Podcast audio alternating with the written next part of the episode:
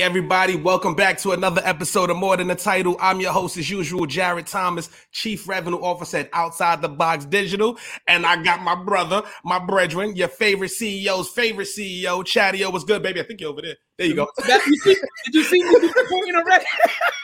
Did you see me doing the pointing already? We're in the building, baby. I'm feeling very bright today. You know what I'm saying? Like the sunshine. So I wore yellow, you know, to spread some sunshine. Let the sun shine in. For the audio listeners, it's more like Sprite Lime. I like it. I'm just saying, though, you know, hey, listen, you know the motto, though, if it ain't bright, it just ain't right. You know what I'm saying? You gotta lighten up your life, baby. There you go.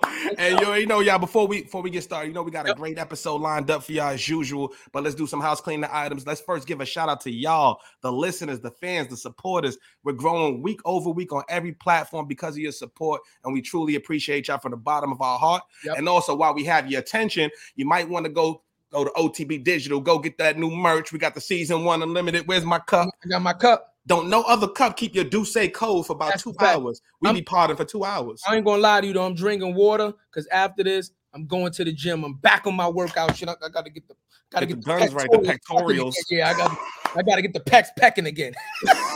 I ain't gonna hit you with one. It's too early in the broadcast, but y'all. But also, yo, you already know, shout out to our exclusive distribution partners, the Live Podcast Network, the only first Black-owned, women-owned podcast network app, and we'll bring you exclusive content more than the title. So if you want more content from Black content creators, download the app, support, show the love. Shout out to Angel and the team, and shout out to Real Block Pictures, our executive producers, for more new looks in 2024. We're going at y'all crazy, I promise y'all. So we got a lot of things lined up, and with that said, you know, that means hear that. Step your fucking game up, other podcasts. We coming. Pause. Whoa. I threw the pause in there. It's still, but with that being said, let's start the show. We ain't want to keep you waiting, but this young lady, straight up and down, is a powerhouse, y'all. We're gonna keep it real. We're gonna give her flowers. Yep. She's known as the one of the most influential millennial figures in Jacksonville community. Yep. This sister is a powerhouse and a force to be reckoned with. She creatively cultivates community for the next generation of leaders through her work and a best-selling author and the founder of I Am The Prize, Inc. She also founded her nonprofit organization to help build the self-esteem and leadership skills of young girls and women so they too can thrive as entrepreneurs. She believes that her life mission is to bridge the gap for opportunity for the younger generation, and she does it with passion, some compassion, some humor, and a whole lot of style. So let's give it up for our girl, Miss Tia Coleman, the prize, baby. What up? Yeah, hey. I'm definitely giving you a hand clap because I met you in person. Shit, you dope as a motherfucker. That's how we gonna kick it off. So for the listeners, it off. Like, ladies and gentlemen, we actually met her already in person, and everything that Jared just talked about, she personifies in person. This is real talk. And more, to be honest with you, like how we met for the audio, for all the listeners, right? So we met, we had Podcast Summit, Podfest Summit down, shout out to Shands and them. We in Miami. We just happened to be going to get some lunch. Miss Tia just sit at the table, just like boom, sits at the table. She walked through fabulous though. When she walks through, she commands the room. She walked through a bunch of people, like, you know, and everybody just kind of moved out the way. Yeah, absolutely. She parted the Red Sea. Then this is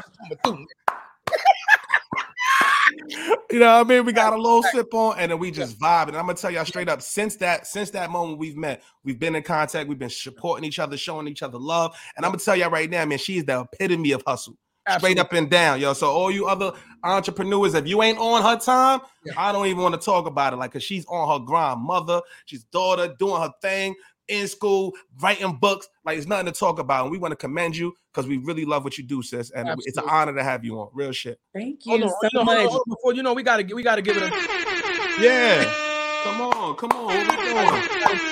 Gotta give it two of those. Man. Welcome to the show, Tia. Thank you so much for having me. First of all, my cheeks hurt and my head is about to explode. Okay. Like, what? That was a hell of an introduction. All right. Oh, come on, baby.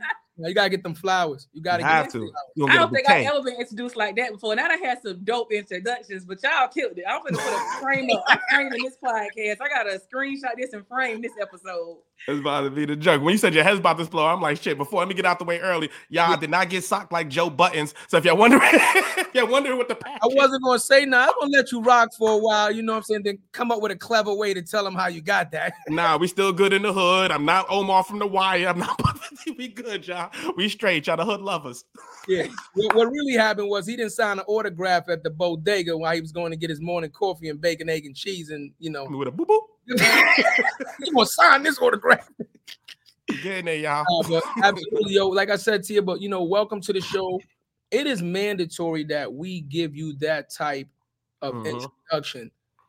Since the day we have met, we have done so much research. We have looked into everything that you have said you done, and it just checked out that you were doing everything you said you were doing and more. And I'm just being honest with you, like. And that's not at a small level, like the level that you are doing it to, you deserve your goddamn flowers. You in the trenches, you putting in the fucking work. You understand what I'm saying? And you need to be recognized for that. Don't let nobody, I got on yellow, goddamn it. Let some of this sun come down there and shine on you. Stop playing around with it. You from Florida, Sunshine State, right? Let some sun shine on you.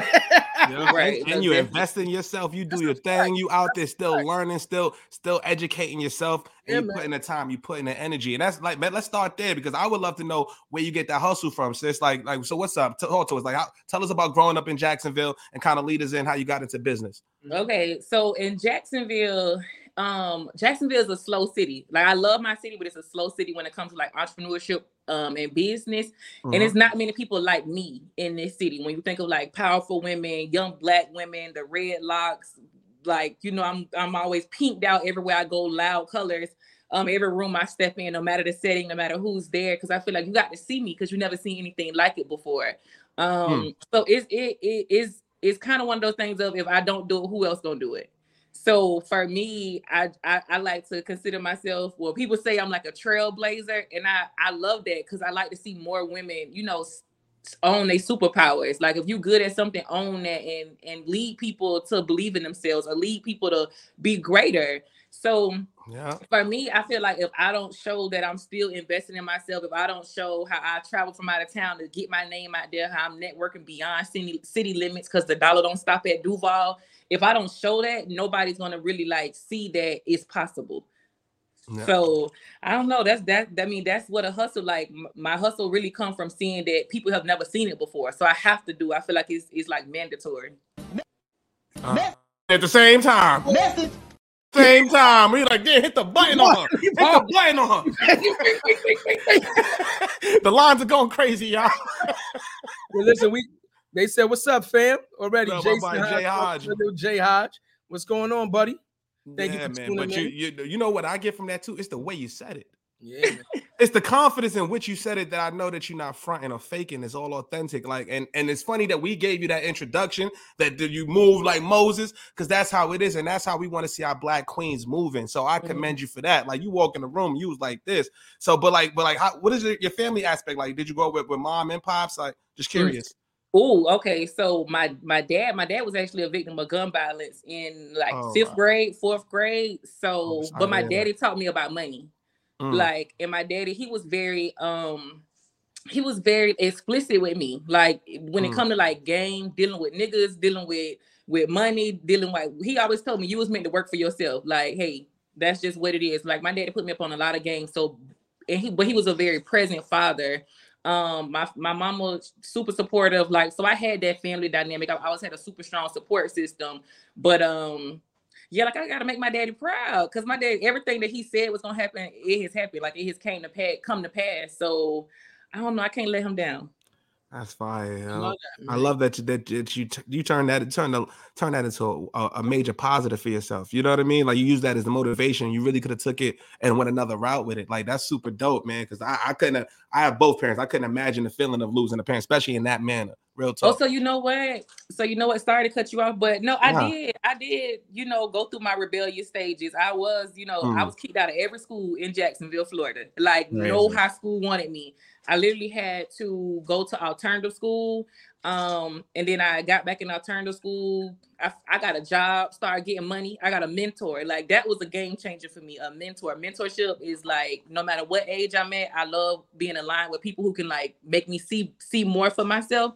That was what changed the game for me. I got a mentor and went to college, and it was just like, I'm different. I don't really want to be like them. Even when I was getting in trouble, I knew I was different, and you know, I wasn't really on that for real. So changing my life, like I'm glad I got it back together.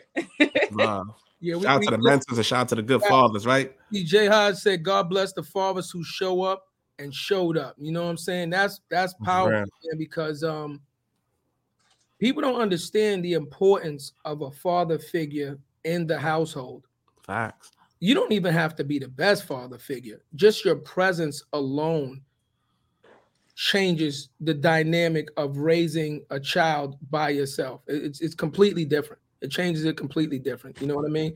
Absolutely. And shout out to your father for being able to see that you were a superstar early, right? I'm not being funny, but I got two boys. I be looking at my boys like, you gonna make it, but you, that's right. You I don't. You shaky, boy. You shaky. On your mama line. Okay. Like, for real, like, you as a parent, you can see that light, and it, not only in your children, but in other children. You can see children that are like special. You know what I mean? So shout out to, for him for seeing that, acknowledging that, and nurturing that when he did. Facts. And you know what's too? How did you get the mentor? Because a lot of people, especially us young black professionals, they're like, Jay, how do I get a mentor? Like, how do I show up to myself as my authentic self and all that? So how did that happen? Being that you was in a rebellious stage. Oh, okay. So it was actually my mom's hairstylist, and I guess she was probably venting at the hair salon, and the lady was just like, let me talk to her. And honestly, when kids and adults, when we getting in trouble, when we, like fucking off, not doing what we supposed to be doing, we just need somebody to talk to. We acting out for a reason. We need some attention, even in relationships with women. Like, when we mad at y'all, we want some attention. It's probably not even, what you think it is. So for her, it was more so I needed somebody outside of my mom to talk to me, because like you said, you kind of notice your son and you be like, hey, something, you that one. It's like, because this is your blood, we tend to like project on them or hold them to such a high standard and make it hard for them to like be their authentic self. But somebody who don't have no blood, no ties to us, it's easy for them to like see something in us and like pull it out of us. Because our parents, hearing it from our parents, we don't want to hear it because we don't like y'all delivery. Yeah. Fine. So with her, she kind of just took me up under her wing. It was organic. It wasn't even. She didn't even try to like come in and say, oh, I'm your mentor and I'm gonna come see you on Tuesdays and Thursdays and I'm gonna call you once a week. It was literally just spending time. And that's always been super important to me, just showing up. Yeah. That's crazy. Do you think, because we're all parents here, do you think it's a right or wrong delivery? I just think there is a delivery. And, so, you know what I mean? Like, what do you think about that? So for me, I don't operate with people who, I operate best with transparency. So if you're that type of parent where your son getting in trouble in school and you acting like you never got in trouble before, that's not, I wouldn't receive it well. Like, I'm going to rebel even more. I feel like, hey, let me know, stop fighting in school because it's going to follow you, or stop skipping school because your grade's going to suffer, and college you ain't going to be able to get into, jobs ain't going to want you. Like, tell me what you experienced from getting in trouble or making mistakes, but don't just act like you was a superhuman growing up and you did no wrong. Yeah. That's right. I agree with her with that. I've gotten into a lot of arguments with my youngest son's mother because I'm transparent like that. Yeah. And I tell my son all the time, like, I'm like you. I'm like, boy, it took me 3 elementary schools to graduate elementary school. Boy, I started getting kicked out of school in the 4th grade. A lot of things I tell him, she's like, he's too young to hear that, because he'll be 15 in like 2 days. So I've been teaching him this. I never did the baby talk. Like, I've always talked to them like young adults. And we argue all the time because she's like, oh, he's too young to hear this. You shouldn't be talking to him like that. And I'm like, if not now, when? If not me, who? Right. And if not me, who, right?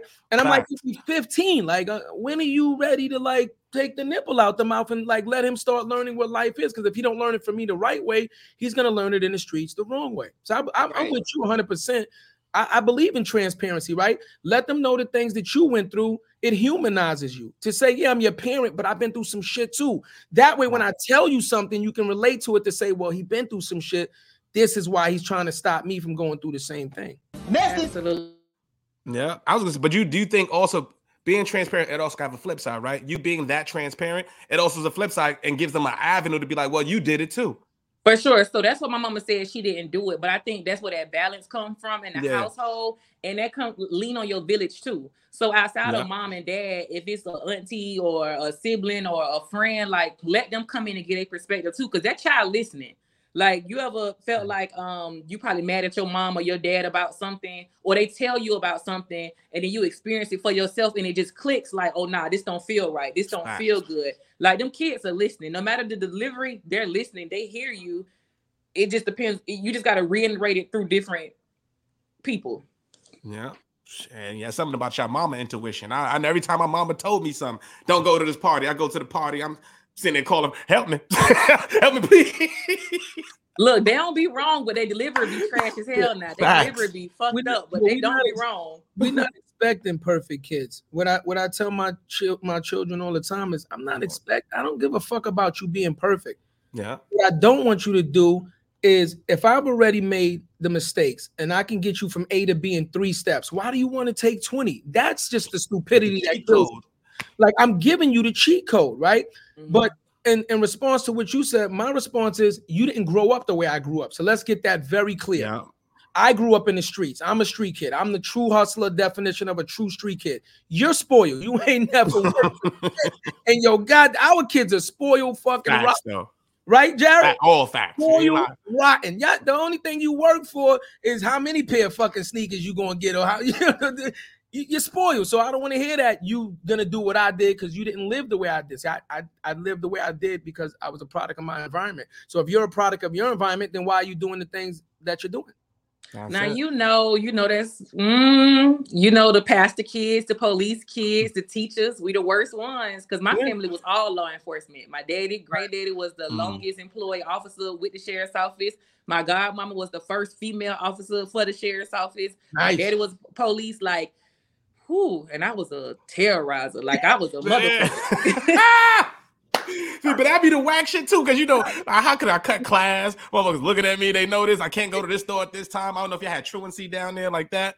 We had truancy up here. You out here at 12 o'clock. They scooping your ass right up, bring you right back to the hallway. You be like, damn, I thought you left. I thought I did, too. Right. Look, and it's me getting in trouble. And, like, you know who my mama is? Like, you can call my mama. Like, she'll get me out of it. So, it, like, listen, ain't no rule book to raising these fucking kids. Like, they going to be who they be. Shit, I can't even get to the message. Message? Almost dropped my juice. Don't drop the yak. Drop the yak. But if you're going to drop the yak, make sure it's in the More Than A Title cup. It is durable. It won't break on you. Promise that. That's a fact. Now I love that, man. You know, we talking family dynamics and the support system. It is so extremely important to have a support system that starts with your household. It makes your decision making and whatever you do so much easier when you feel like you can go home and the people that you come home to support you. So even though you say that, you know, your father was a victim of gun violence early in your life, your mother still obviously did the best that she could to keep that same message. Yeah. You know, and that's important, right? It's not only important to have a 2-parent household. What's important is having a 2-parent household with the same message. Right. Message. There you go. Ooh, that, yeah. I don't know how we got here, but we potting right now. I'm just saying that's because if one parent's saying no, one, you know what I'm saying? You know, kids play off of parents. Absolutely. You know, absolutely. One message, 2 parents, but one message. If daddy say something, then don't go ask mommy. Because what did daddy say? Or if mommy say something and you go ask daddy, he's supposed to say, what did your mother say? And then smack you for even coming to him and even trying to play that game. You know what I mean? The support. And y'all don't even have to be together. You know what I'm saying? And have that understanding. Correct. It's hard though. Hey, I saw something. I don't know if you believe in this, Tia, but I saw something that said most men are fathers based on how they are with their mothers or the relationship with their mother. I'm not like that. I know Chad definitely isn't like that. Wait, say that again? That most men are, their relationship with their kids is based on a relationship with their mother. Like, say for instance, we not effing around or nothing like that. I'm gonna be a piece of shit dad type shit. That's what she was insinuating with the post. And in some cases, I've seen that. I ain't gonna lie to you. You know what I'm saying? I've seen that. I'm not like that, but do you think most men are like that? Inserts the Sierra laugh. Inserts the Sierra prayer. I'm on Russell and the hustle. Lana Russell. Nah, I ain't gonna find out. No, it's like extremely unfortunate. But one thing I can say, like, I feel like God honors the men that tries. And one thing about it, when you don't honor your kids, you don't like at least attempt to, you know, make it happen for them, you're not gonna be blessed. Like, your life gonna be falling apart, and you're gonna feel like, I'm such a good person, I don't steal, I don't kill, but you don't take care of them babies. Facts. And we're gonna say it on air, and we people know that Noah's in real life and know that we like that. If you ain't taking care of your kids, you can't be around us. So that's a Fendi fact. Message. So I'm gonna give you another one. Message. We stand on that shit 10 toes down. Absolutely. Message. Standing on business. We don't fuck around with that. We don't condone deadbeats, right? And if you're a deadbeat and you're not even trying, you know what a deadbeat is, somebody that doesn't even try. We're not talking about the perfect situation. We're talking about somebody that does not try actively to be in their child's life. If you don't try, you can't even hang around us because we don't even want that fucking energy anywhere near us because we don't condone it. So even if we don't say nothing about it, if we let you hang around us and we know that you do it, then we're just as guilty because we're condoning that shit.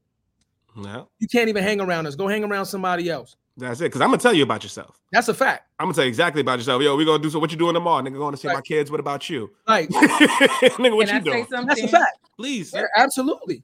So one thing that my mom had told me, and what I always knew it from just how my mama operated. Like, I got the best stepmom in the entire world. My mama was always a team player when it came to my dad. Like, when they weren't together, I had a stepmama.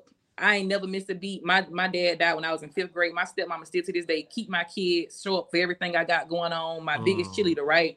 And I got to see that. So when it comes to me and my kids' dads not being together, any girls, anything going on, like, I don't play keep away. I don't play this type of game. So I had that type of influence in my life. But one thing my mom told me while I was pregnant, when it comes to like dealing with deadbeats or anything, no matter what a man do or don't do, I birthed this child. This child is my responsibility. So I'm never gonna make you look bad to your kids. That's their decision to make. So my kids have never ever heard me say anything bad about their dad.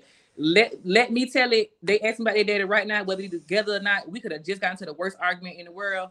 Oh, your dad, me and him, that was my man. Your daddy loved me. Like, that's just how I talk to them. You know what I'm saying? Because these my kids. What I got anything bad to say? I'm just gonna always talk about, oh, your daddy gonna always love me. I'm gonna be the best girlfriend your daddy ever had. And that's just how I talk to them. That's loud. My kids 7 and 4. Like, that's real. Like, I'd rather them know that, you know, they were made with love than to, you know, give them a bad connotation of how they view their dad. Like, I'm just not gonna do it. And I lost my daddy early, so if my mom did that to me, just imagine, you know, how I would feel about my father. Message. That's powerful right there. You spit. No, that's powerful. That's powerful. And Jason said, I think it depends. If the father hasn't gotten to the end of his stuff with his past, hasn't taken ownership of his stuff, he's gonna have challenges with raising his children. Absolutely. Ding bomb. Yeah, but you know, I'm not going to get into it super long. I'm just going to say this, right?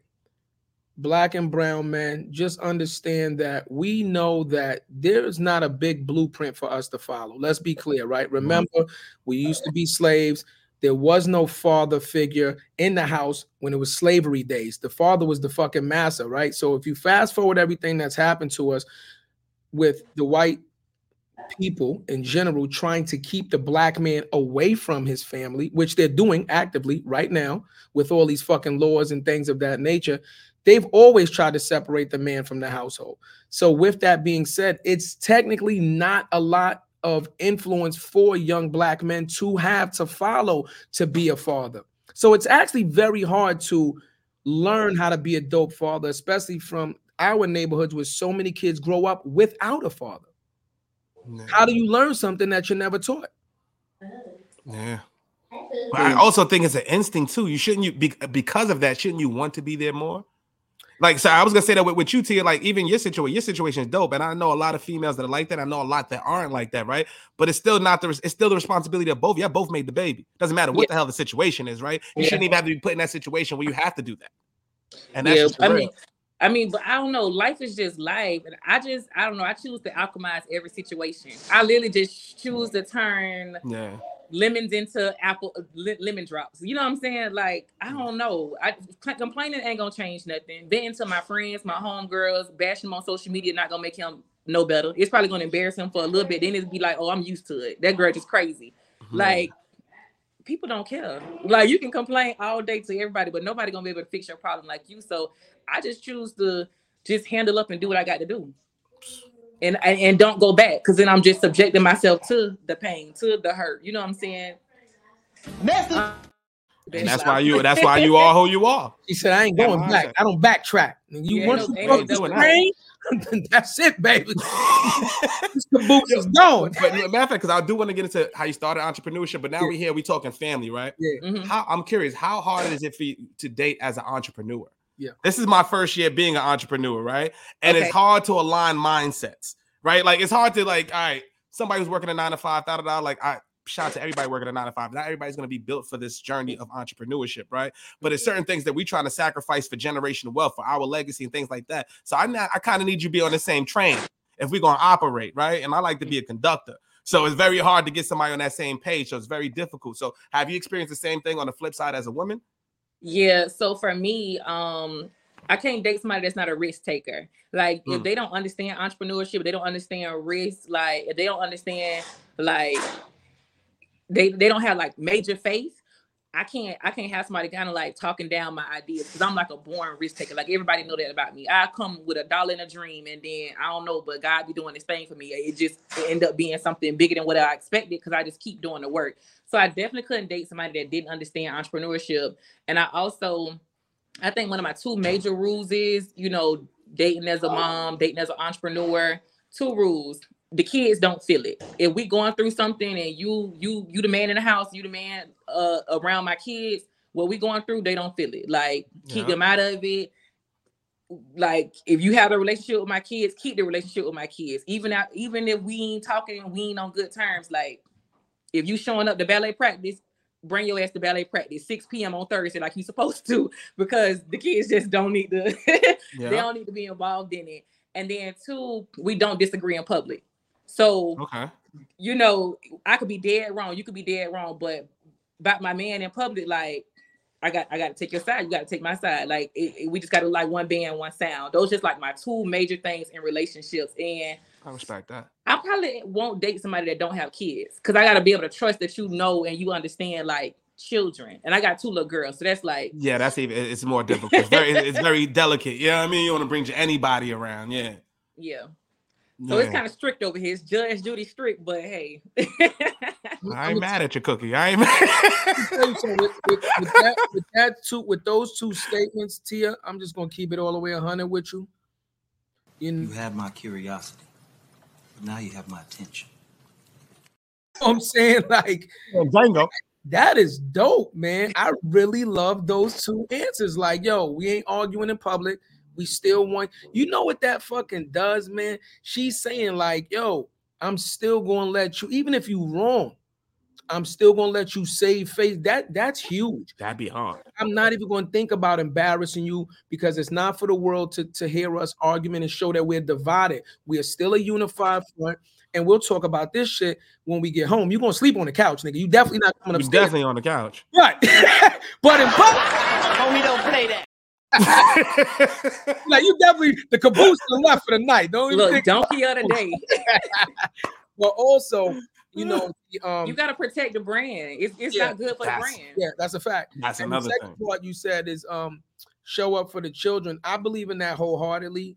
Jarrett will confirm this. Yeah, you're the epitome of that, bro. I only have 2 boys biologically. I have 4 daughters, 4 that I've raised. Some of them since Pampers. I'm daddy. And I don't deal with their mothers no more. And they're in college. Matter of fact, all four of my girls right now, college. The oldest one, which is Ashley, she's military, college and military. But all the other 3 in college, second year, first year. You know what I mean? And those are my daughters. And I don't give a fuck. Like, their fathers is alive and all that. And their fathers know exactly who I am. But understand, I don't deal with their mothers. But daddy daughter dance, graduation, sweets. I'm showing up, nigga. You can show up if you want to. I'm showing up definitely. Nah, that's real talk. Hey, imagine when we started chilling. I'm like, nigga, how many kids you got, nigga? Like, the new daughter. Nah, but he, yo, that's how he is, yo. That's real talk. That's real talk. I don't believe in fake relationships. I don't deal with women based on me fostering a relationship with their children. It becomes organic. And if I, like you said, if I build that bond with that child has nothing to do with our relationship. Yeah. if you allow it, because you're still a parent. So obviously the parents have to allow it. But if we don't end up, you know, dating after a while, for me to break that bond, for me, I just don't feel like it's right. You understand? To be snatched people out of a child's life like that. Right. No, and that's super admirable too, because a lot of men don't see it that way. Like it's probably men that'll listen to this episode that'll be like, nigga, what? Like, they ain't my child. Like, they don't care. But you gotta respect men that operate like that, because that just shows like your heart posture. Like, you're gonna always win, because those kids are innocent and like you're a part of their village now. So absolutely. And you might be a safe space. So I don't know, like, my hat goes off for you. That's real. But just look at how we are. Just look at the type of content we create. It shows you the type of people we are, right? You know what I'm saying? Like, we could easily be doing a relationship podcast, doing all the bullshit that everybody else doing. We could be doing some gossipy shit. All like, oh no, Cookie, we lost you. Nah. But we could be doing all types of shit, and we're not on that, right? We straight doing this for our family, our legacy, all of that, you know. And with that, like, you know, I was thinking, as you said, the risk taking. Wait, Jared. You know what that was, right? That was the other podcast again, trying to kill our clients on the air. Damn you. We're going in person on y'all. I promise you. You got a cease and desist letter. You got to cut this shit out. We're going to sue you. It's getting real, man. But you said the risk take. You know what I want to do? I think it would be a good segue. Yeah. Let's all talk about the biggest risk we ever taken. Yeah. What's good? Who want to start? You want to start first, Tia? What's up? Oh, y'all want my risk? Okay, my risk might be frowned upon, okay? Because there's so many gurus that talk about OPM and building business credit and all this. Mm. I will go dead broke behind my dreams. Like, I'm talking about $0 in the account to follow a vision that God gave me that nobody else can see but me. But I really feel like I got God-like faith, like crazy faith. Like, people don't be understanding, but that's just, I just believe in myself, right? And I win every time betting on myself. But I literally, the stuff that y'all see me doing, it don't really be no sponsors, no, you know, major donors behind it. It be me, and I be in the red. But the ROI for me taking those big risks on myself, it ain't gonna be like that forever, and that's proven. I didn't know if I want to give you. Give you one of those, and then I wanted to give you all the listeners and audio listeners. We went to economics, y'all. We going to risk taking and entrepreneurship. First of all, she said the bet on yourself. I was just waiting for you to cue in on that. I'm like, there's no way he gonna let that slide. That was a layup on the merch, but but you was flowing. I didn't want to do that. Right. You know what I mean, that's crazy though. But just, even talking about that, like, because I'm pretty sure the first risk that you took, right, it was a loss, right? What made you take risk number two? Wait, you can't do that. You gotta give your risk first. Oh, all right, yeah, shit. You all gotta go around in a circle. So she gave her risk. What's your biggest risk? All right, I'm gonna go different, right? So obviously risk is OTB Digital, what we're doing right now. It's tough. Entrepreneurship, we're paving the road, right? There was one time where I was down on my luck. I was a VP of fucking sales, right? I quit the job. Was supposed to get a $20,000 commission. Got fucked over, just left. I had like $4,500 in my account. I said, fuck it, I'm a young black. I'm like 26. I'm feeling good, looking a little good and shit. I'm trying. I'll get me a job. Nope. Every fucking recruiter hit me with why you was there for 2 months? Why you was there for 3 months? And they used that against me, not knowing the full story of that. Hey, I stood on my morals. I stood 10 toes on what I believed in, and I needed my money. Couldn't get it. So long story short, I'm down to this last joint, this last roll or whatever. And they said, yo, you may get it. You may not. It's down to you and two people. I'm like, fuck. We're going to Atlantic City. I'm in Caesars Palace Hotel, my father's bus trip. They told me to come. I ain't want to fucking go. They had me there. I had $200. Put that shit on blackjack. Lost. I'm there with $0 with a child that's about 5, 6 years old. I'm literally fucking crying on Caesars. I'm crying. Niggas looking at me like I'm crazy. I probably got 10 minutes later, the fucking recruiter calls me on a Saturday. Says, yo, I can't tell. Well, I'm supposed to tell you this, but you got the job. Monday, the shit will be coming on the mint. I said, oh my, went from crying on the steps to doing that. But even just putting the 200 on the red is like, yo, if we're going to do this, let's do this shit. You can't get any more further than the fucking box. I've never heard that story. You never heard that, bro? I could have sworn. Hell no. I was sitting here like, what the fuck is next? Like, yeah, bro. That's crying to see Zach's mom and love. I was just trying to think if I was on that bus trip, like, didn't invite to that motherfucker. That was the one you ain't go. That's the one motherfucker. I didn't want to go, nigga. That's why I invite you. I didn't want to go. They forced me. I didn't know that. That's dope, man. I think that's the universe sending you a sign saying, don't worry. Like, you got knocked down, but you only on the knee. You only on the knee. Like, you ain't knocked out. You only took a knee. So you can get back up. You're going to have a little scrapes, but you're going to get back up. Whoa. No way. Whoa. No, it was the knee. I'm with you. I loved it. It was the bend. It was the knee. It was the tone, the scratches, the scrapes when you get up. I just didn't like it.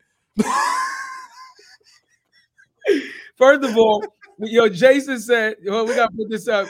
Wait. Jason said, put this one up right here.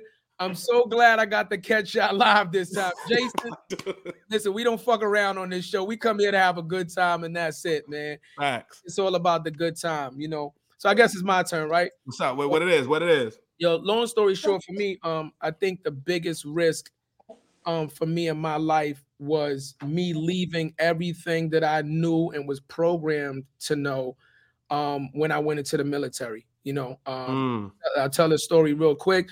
Like I said, SATs, flew through that. You know, all state in 3 sports. I could have gone to any school I wanted to go to. Most of my friends were going to HBCUs and things of that nature. I was in the streets. I was getting way too much money. I knew I was not ready for college, but I didn't know what the fuck I was ready for. I'm like, I got to do something. So I said, you know what? Let me break this programming, and I joined the Marine Corps. And really, like, everybody like, why the Marine? Nobody knew I was joining the Marines. Everybody's like, you a Marine? You're going to listen to somebody? Fuck no, they're gonna kick you out. The Marines, they're the craziest, they're the hardest. But I needed that. I needed that challenge. Like, no disrespect to the Air Force and Army and all that, but if I was gonna join something, it had to be the toughest to break that programming.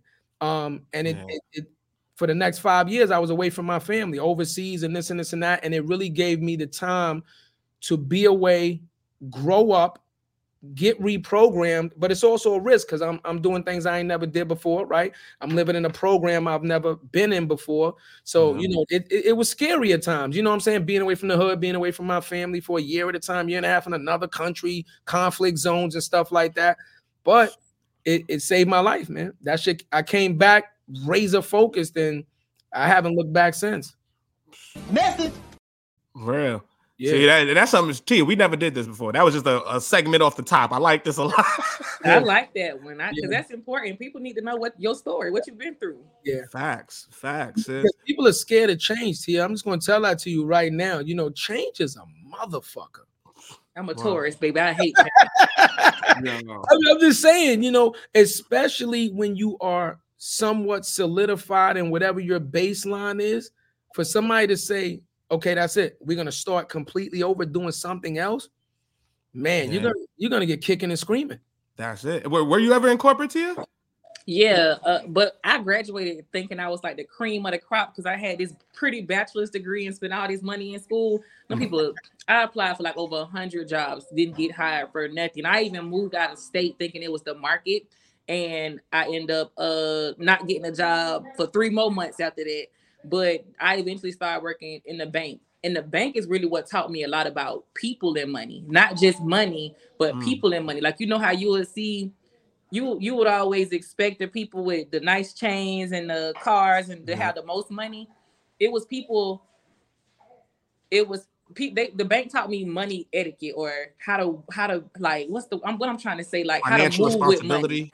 No, like how to move with money. Okay. So the people with the bread was the people that plain t-shirts, regular jeans on. They come, you know what I'm saying? Just real chill, flip phone in 2021. You know, like can't even get into their account. Got to get a password or a manager's approval to open up the account because they just loaded with bread. So now, when it comes to designer, I'm not on that. And people be like, why? Like, you just so different. And it's like, I don't got to. Like, fact. I don't got to because I'm really living like that for real. That was like, you waiting for? I got you back, Cookie. I got you. They did an interview. I forget who, but some billionaire, right? And he was describing the difference between white people and black people, and the way he described it is white people are the merchant class and black people are the consumer class, right? Mm-hmm. White people make a lot of shit and black people buy a lot of shit, right? And then he said the funniest thing about it is White people spend most of their time trying to look like they don't have any money to look poor, and black people spend all their time trying to look rich. You know what? That's just crazy. You said something. So I saw, I read something a long time ago, and it really, like, because, you know, you think of success, you be like, man, I'm ready. I'm going to get my Bentley now. Make no mistake about it. I'm going to get the mansion now. Make no mistake about that either.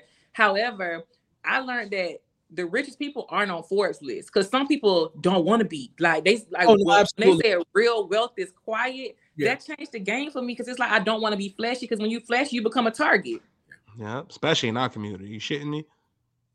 And I don't want everybody thinking I'm got it. So I don't know. I can't trust people around me because they only around for what I could do for them. Like, I don't like that feeling. Even where I'm at now, like, just middle class, just trying to figure it out. I don't like that feeling of being used or taken advantage of. So when I really get money for real, you're gonna know, because I'm quiet. I'm quieter. Yeah.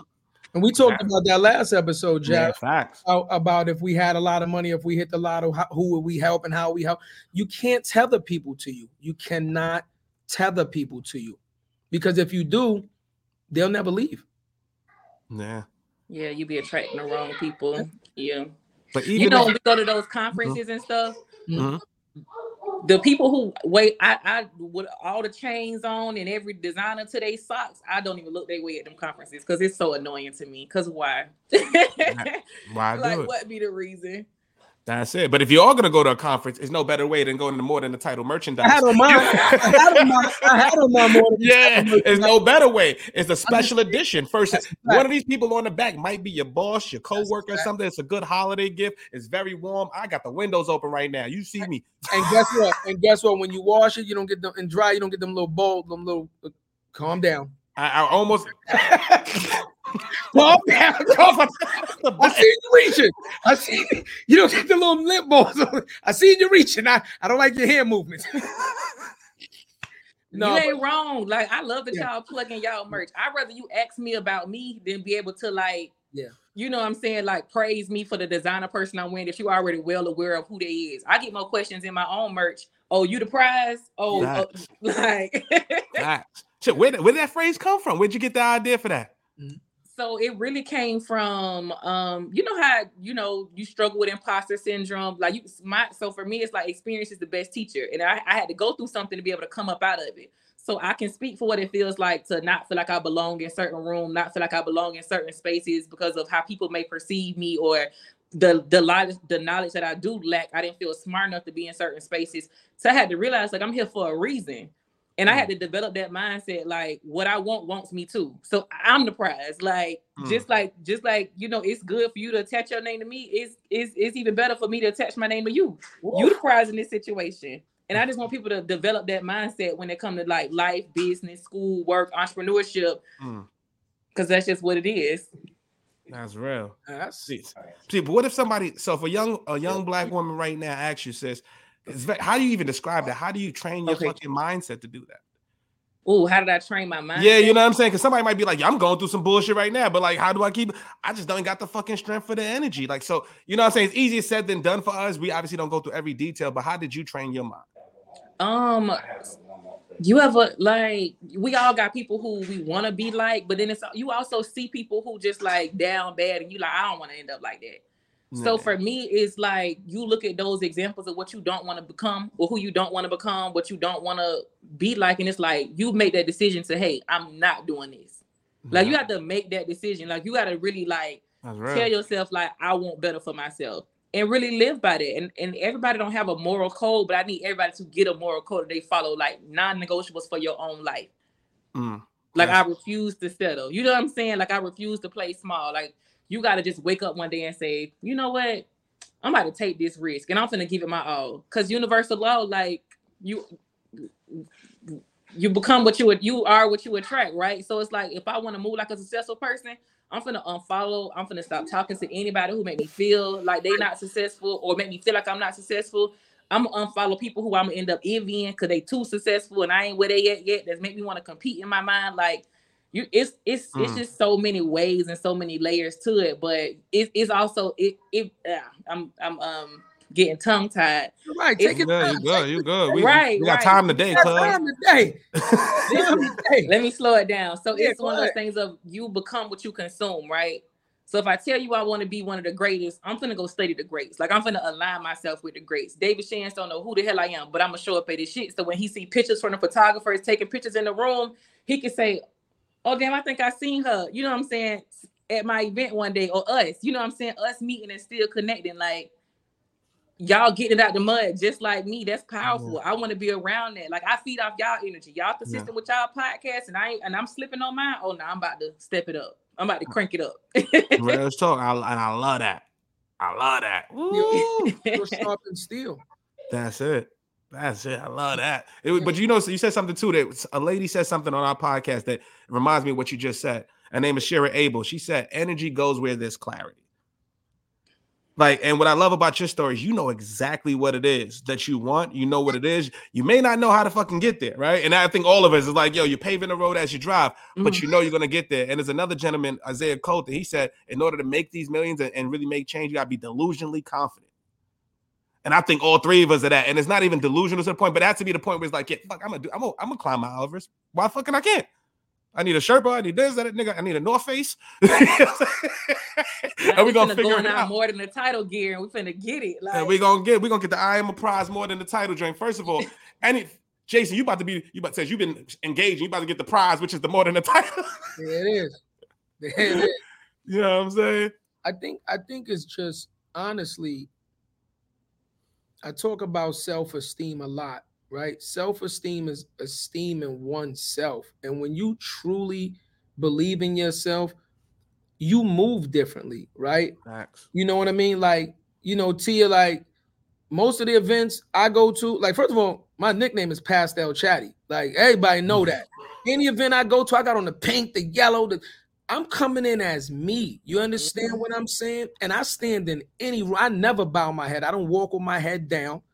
I come in any room confident because it's not being cocky. I just don't give a fuck about nobody else. You understand? I'm here trying to make myself better every single day. And I work towards that every single day. So as long as I'm doing that, you understand when I'm like, I'm not a big designer dude either. Jarrett will tell you, all I wear is boutique shit. If I see something I like, then I get it. But I have my own style. I don't, whatever fashion is out there. Yeah, I don't do that. If it's certain pieces I like, then I'll buy it. But, you know, I wear what I wear because I'm confident within myself and I know that I'm me and it's only one me. So I can't be a fraud because it can only be one me. You understand what I'm saying? So when you walk in a room and you like, I'm Tia, I'm Chadeo. It's only one Tia. It's only one Chadeo. It's only one Jarrett. None of y'all, we could share similarities, but it can only be one of us. Then you walk different. You talk different. And that energy broadcasts, right? And when it broadcasts, you know what the universe does? It sends that same energy back to you. And that's how we connected. Because we were all broadcasting, and that energy fucking went in a circle and came right back. This boy potted. We potted right now. Because there was a lot of people there. I'm not going to tell you it wasn't. And we spoke to a lot of people. But there's a lot of people that we have not kept in contact with. They just wasn't serious enough. But even with the energy going where, like, it's just meeting you, Tia. The people that we did meet were powerful connections. Us. We didn't meet 1,000 people over there. We didn't all that. We came in there with a purpose. We knew Shands. We had him on the show. He's homie. All that. We know a couple of other people. You know, we got family there. Yada, yada, yada. You know what I mean? We made our connection. But like I said, you was the most impactful. I think we was at Revolt World. I met a dude. His name is Jiggy Jones. We had him on the show. He interviewed the entire Martin cast. I'm waiting outside for one of my homies to finish using the bathroom. We just paused, like, just looked at each other. Like, yo, what up, family? And we start talking. Long story short, we get to the media credentials. I'm supposed to have media credentials at Revolt World. We weren't on the list. So I'm like, oh, ain't this up? I'm getting heated. Homie just took out his phone and started calling people from Revolt. Like, yo, son, who could get me? Yo, my man's right here. Y'all see he da-da-da. Yo, didn't know him. But powerful connection. Came on the show, and this brother sent an interview on Patti LaBelle and shit. Out of anybody on the joint, it was another joint too, real short. I'm on a bus. We with a young boy. He wants to be a rapper. I'm like, yeah. He's like, how do you make relationships? I'm like, yo, you just got to be yourself. We get on a bus going to Revolt World. Every fucking seat is filled. I sit next to an A&R of Generation Now, which is DJ Drama's label, and Uzi and Jack. What's the odds of 50 fucking seats? I sit next to the head A&R of Generation Now. I was ready to spit a verse. The funny thing is he's not even lying. Like he's real shit. dead serious. Like, that's not, you can't have 10 coincidences and still be looking there stupid. Like this, still a coincidence. With the Jordan face. Coincidence, right. You were meant to sit there. You were meant to give that advice to that boy. You were meant to meet who you meet because that's that energy coming back to you. Mm-hmm. That's it. You know that's what I'm saying? Real. Yeah. That's the real shit. Yeah. You know, and I love it. But let me tell you, like, and we're talking business, right, Tia? So one of the things that, you know, attracted us to you when you were talking about not only that you're in business, but the fact that you give back to your community so heavily, right? And the things that you are doing. Listen, he got bars. The boy got bars. We'll change this whole broadcast. So let me load up the music, the instrumental right now. The boy got bars. More Than A Title EP coming. Shitting me. But you know, we talk about this all the time. It's not about just not only being successful, but it's about being successful and giving back to your community, right? Yeah. Remember, the village that raised you is your community. So if you become successful and then exit the village and do nothing to help bring up the village, then what happens to everybody else in the village? You understand what I'm saying? So, you know, that attracted us to you, that the fact that you do so much in your hometown, right? Directly related to your hometown, because what that does is for the next not only your daughters, we're not even going to talk about, because that's a given, right? That's a cheat code. We're talking about the girls that might not have met you, right? The girls that might be going through something, that might see you on a billboard or see your flyer. They live down the block, see you taking the girls to school. On a fucking commercial, I'm like, wow, I know that's so-and-so's mom, right? That's Mrs. Coleman. And that ROI, you'll never be able to quantify. You understand? Mm-hmm. Because message. The inspiration that I'm just saying, the inspiration that gives is just immeasurable. That's real. Yeah. For sure. So, and I think for me, that comes with, I've always been in line with like amazing women that did not mind pouring back into me because they knew their time was going to be up. Everybody got an expiration date, right? And the fact that you pour your resources into me to help me be greater so I can be, you know what I'm saying, the next whoever. I have to do that for other young girls because that's a good feeling to say, oh, because of her, this is why I moved the way I moved. And I've also been in contact with or connected with people who would consider themselves mentors, family friends, big sisters, who literally like shitted on me. Like it became, I'm surpassing you. Now you hating, now you jealous, now you trying to sabotage me or you trying to block my blessings, which you can't. But that was real. I had to get it in there. We're going to talk about that. I wanted to bring it up earlier, but go ahead. But we're going to talk about that right there. Go ahead. Hold on. I was going to say, can I get a, because you about to go real. I got to get a school bell. This is like fifth period. Okay. Lead her in. All right. Everybody's here. Look, so I've experienced what that felt like, and it's not a good feeling. Like I have experienced older women who they time almost up. They'll use me or come around and get their mojo back and to be relevant or whatever the case may be. And it hurts so much because you feel like you got more money than me. You got more resources than me. You get more love than me in the streets. I would love to be where you at. But then it's because you see my light and you try to dim that because it'll never be you. So honestly, for me, I'm just real big on like being who I needed in certain stages of my life. And right now is, I know teenage girls, they're going through a lot. Where I'm at right now, like I had a capacity to give back. So I don't do nothing special but show up. And how I'm talking to y'all, I talk to them. They want to talk about what they want to talk about. And I'm talking to them just like we homeboy, homegirl, because it's not I'm not their mama and I'm not their teacher. So I can't judge them for anything they do. All I can do is just get them real life experiences. Like, well, if I was you, this is what I would do. And when I tell these kids listen. That's right. Believe it or not, they listen. So I don't know. I just really believe in being who I needed in certain stages and phases of my life. And I don't know. That's just how I move. That's real. So before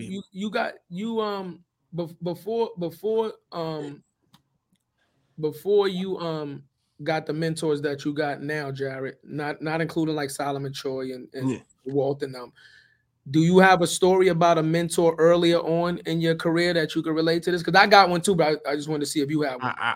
Bro, my first mentor ever was Ken Gibbs. Oh, Ken. Okay. So like it literally, What you said is so important. That's why we wanted to create the show. Like, we want to be the adults we needed when we were younger. When I came in the industry, baggy pants, braids down my back, nobody was fucking with me. I had to learn it the hard way. I had to pick up the phone. I had to hustle. I had to learn the hard way. I had some people here and there help me along the journey, but it was no brother, no affluent black figure to say, young boy, I like how you move. Come here. This is how you do. This is how you dress. This is how you play the game. This is what you need to do. This is how you talk in the break room. This is how you jive. All that other shit, you know what I mean? That we weren't taught, right? But it took me reaching out to Ken Gibbs. He was on a stage one day, and I'm like, yo, look, I just want to be on a stage. Didn't know who he was. And I just said, VP of BET. I said, oh, shit.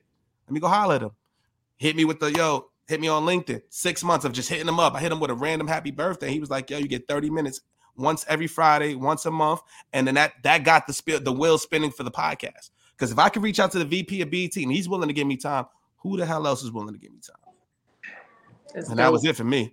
That's powerful. You know what I'm saying? And it's great that he responded. I'm gonna give a negative fucking story because I'm furious. I'm serious. That's real. That's real. I didn't think he was going that route. I thought you had a good one. Now, I'm furious. That's good. Because I've only had like two people that I consider mentors. You understand? One was a brother that not only watched me grow up, but it's like super tight with my family that we would consider like family. Black guy, you know what I'm saying? Role model in my eyes to the fucking community, leadership position. I mean, you had the keys to be able to transform our community. And I was learning from you, and I'm learning from you, and I'm learning from you. And then I started to realize that even though I'm learning from you, every time I say, let's put something into action, like let's join up, let's put something into action, you always find a way not to put something into action with me. So you'll come up with an event. I'm like, oh, shit, we can do that. I can do this. You can do that. Blah, blah, blah. Oh, no, we're not ready. We're not ready. Then I see you fucking do the event with somebody else. And you do another event, and I'm like, oh shit, you want to do teaching or not? I got the license for teaching. Let's do it together. Blah, blah, blah, blah. And you're like, oh, no. And then you fucking do it with somebody else. And then finally, we did an event together, and the feedback that I got, well, I'm like, why is the event not running smoothly? Is what you said, Tia. All those years, I realized that number one, you wasn't doing these events with me because you was fucking crooked. And you knew that you was doing a lot of sneaky backdoor shit behind the fucking scenes, and you didn't want to involve me because I'm street and my family street, and you didn't want that kind of repercussion falling back on you. That's number one. Two, when we did the event together and it didn't, I'm like, why is it not, flowing the way it's supposed to? Certain, key aspects fell through. I realized you were jealous of what I brought to the event. Yeah. Again, I'm the Padawan. You understand? I'm trying to impress you. I'm trying to be like, yo, look what I did. You understand? Let me show you how good of a hard worker I am. Let me show you how much I learned from you to make this shit dope. And I don't even want your fucking spot. That's the even crazy shit. I don't even want your spot. I'm championing for you to get a bigger spot, to get the better spot. And all in all, you looking at me like I'm the fucking threat. Talking behind my back, talking about it like a lot of negative, nasty shit. And I'm going to tell you something. That was one of the worst feelings I ever had in my life. I'm not going to lie to you. Like, I put my trust wholeheartedly into a person and listen to their guidance and listen to their tutelage. And when you do that for a person and put that kind of trust into a person, you are required to walk a certain fucking path. If you're going to be a mentor, you got to walk a certain fucking path, man. You could destroy somebody's life by having them put that kind of effort and energy into you, and then making a mistake. You doing shit where you just turn out to be completely opposite of what they thought you was, and you go from a superhero to a fucking villain, and you destroy that person. Like, I'm furious about it. Going off, yo. That's I never heard that story. That's real too, yo. About that, bro. As you were saying, bro, like the event wasn't flowing properly. I thought that was a good segue, Cisco. I want to be like, yo, Tia, you throw events, right? You got Manifesting Over Mimosas happening this month. So if you're in the Jacksonville area, if you're in Florida, I don't care if you're in Orlando, Miami, pull up. It's the only thing popping down there. But like, tell us about the first event and what are some lessons you learned from throwing on a large scale event? So. Well, first of all, let me say something about what Chad said. Yeah, because he was going off. That boy was going off. Yeah. I got to say something about what Chad said for a second. And it was like, meeting your superhero is like the worst thing in the world. Because you romanticize people, like you put them on a pedestal. And then when you realize like they not who you thought they was, that's so heartbreaking. And then you doing everything to impress them. It's like, all right, God, I appreciate you for not giving me a seat at that table. Because when he give you a seat, you realize like, you don't move how I move. We don't do business the same. So that's one thing about me. I don't do business with everybody. If I do business with you, you got to be like rock solid. And I had to be done bed with you for like a minute. But I don't believe in attaching my name to just anybody, because people be moving crooked out here. And I done learned that. Like, protect I done learned it from so-called family and mentors and stuff like that. So I just have to be real careful about that, because I know what I do. Like, when people talk about Krishan Rock and Black China Mama and all them and Jocelyn, I get real quiet, because by my feelings, that's me. So I don't get into them debates and they be talking about how crazy it is and off the rock that it is, because that's me too. So I try to keep it cute. But so what you said about the event. So the thing is, I just did it. I just did it. Like my big so the event is Manifesting Over Mimosas. Got to the event. I didn't know nothing that I was doing. Didn't even believe I could pack a room out. The first room that I had was actually a vacant barbershop. And I was like, okay, I just want to see if 30 people will just come out and support me and want to learn about business, because I got something I want to talk about. And I feel like I know a lot. So I just want to educate my people. Did it from like 30 days, from idea to conception. Hold on. See, and I love it. And for the audio listeners, that's she's mama mode right now. Why is she pouting? So for the audio listeners, she got what? That's why we get family and business and never stop. Hold on, guys. Shut the fuck up. Don't make me get up out this seat. Listen, because Tia, I ain't gonna lie to you. All you gotta do is tell the girls this. The reason gonna be trouble. Look, that's the one. But so the event is Manifesting Over Mimosas. Get there within an hour of the event. I realized I don't got nothing in champagne glass. Like, I done bought hundreds of dollars worth of cranberry juice, orange juice. Listen, fun fact about me, I hate mimosas. I do not even drink alcohol. I swear to God on my life, like, people buy me bottles for my birthday and the bottles are still there in my kitchen. If I get this phone and walk to this kitchen, you're going to be like, bro, really, Tia? Yeah, nah, it's hard to manifest over Henny. Wait, very difficult. Why the fuck did you pick mimosa? You could have bloody married. Hey, I got to give people what they like. It's not about me. It's me. I got to give them what they like. Sell them. It works. It works.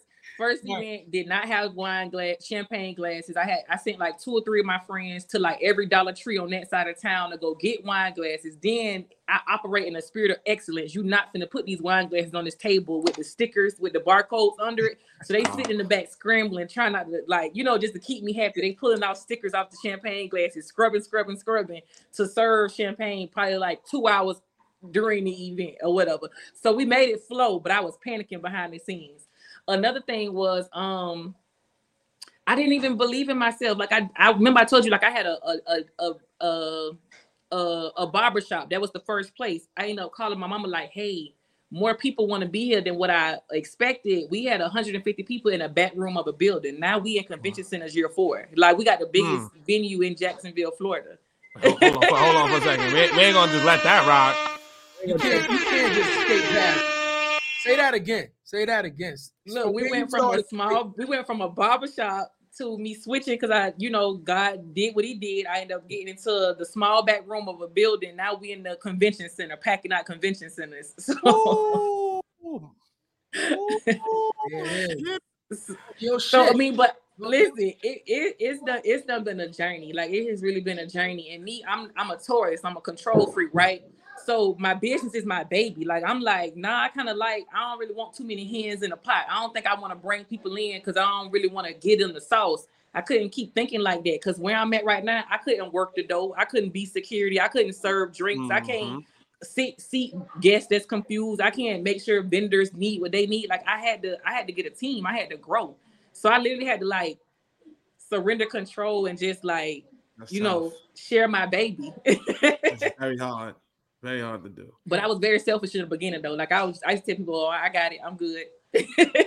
I mean, it can be you incubated it. There's nothing wrong with that. There's nothing wrong with incubating your baby and then getting it to a point where you can say, okay, I'm at a point mentally and structurally where I can accept help. I'm just confused. What the fuck was the cranberry juice for? You said mimosas, but you said I thought the same thing too. I ain't gonna lie. I'm like, is that Jacksonville? Cranberries?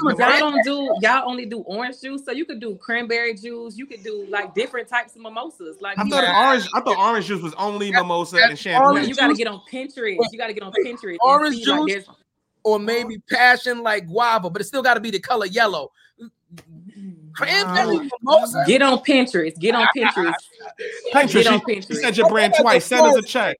That is a check, Pinterest. That might be a Florida thing. I don't know. Get on Pinterest, and I just put y'all on. I go get y'all some cranberry juice and some Andre. Do it. And some Andre? Wait, and brute champagne? Is that the brute?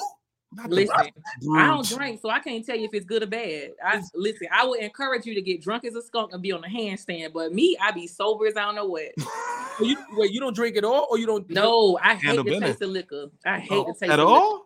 Wow. I got a natural high. I ain't mad at you. Wow, I didn't know that. I thought you said you didn't like mimosas. I thought you had your... Oh, no, I hate the way liquor tastes. I can't. But you know what? If you were to drink, you must drink it in your More Than A Title mug.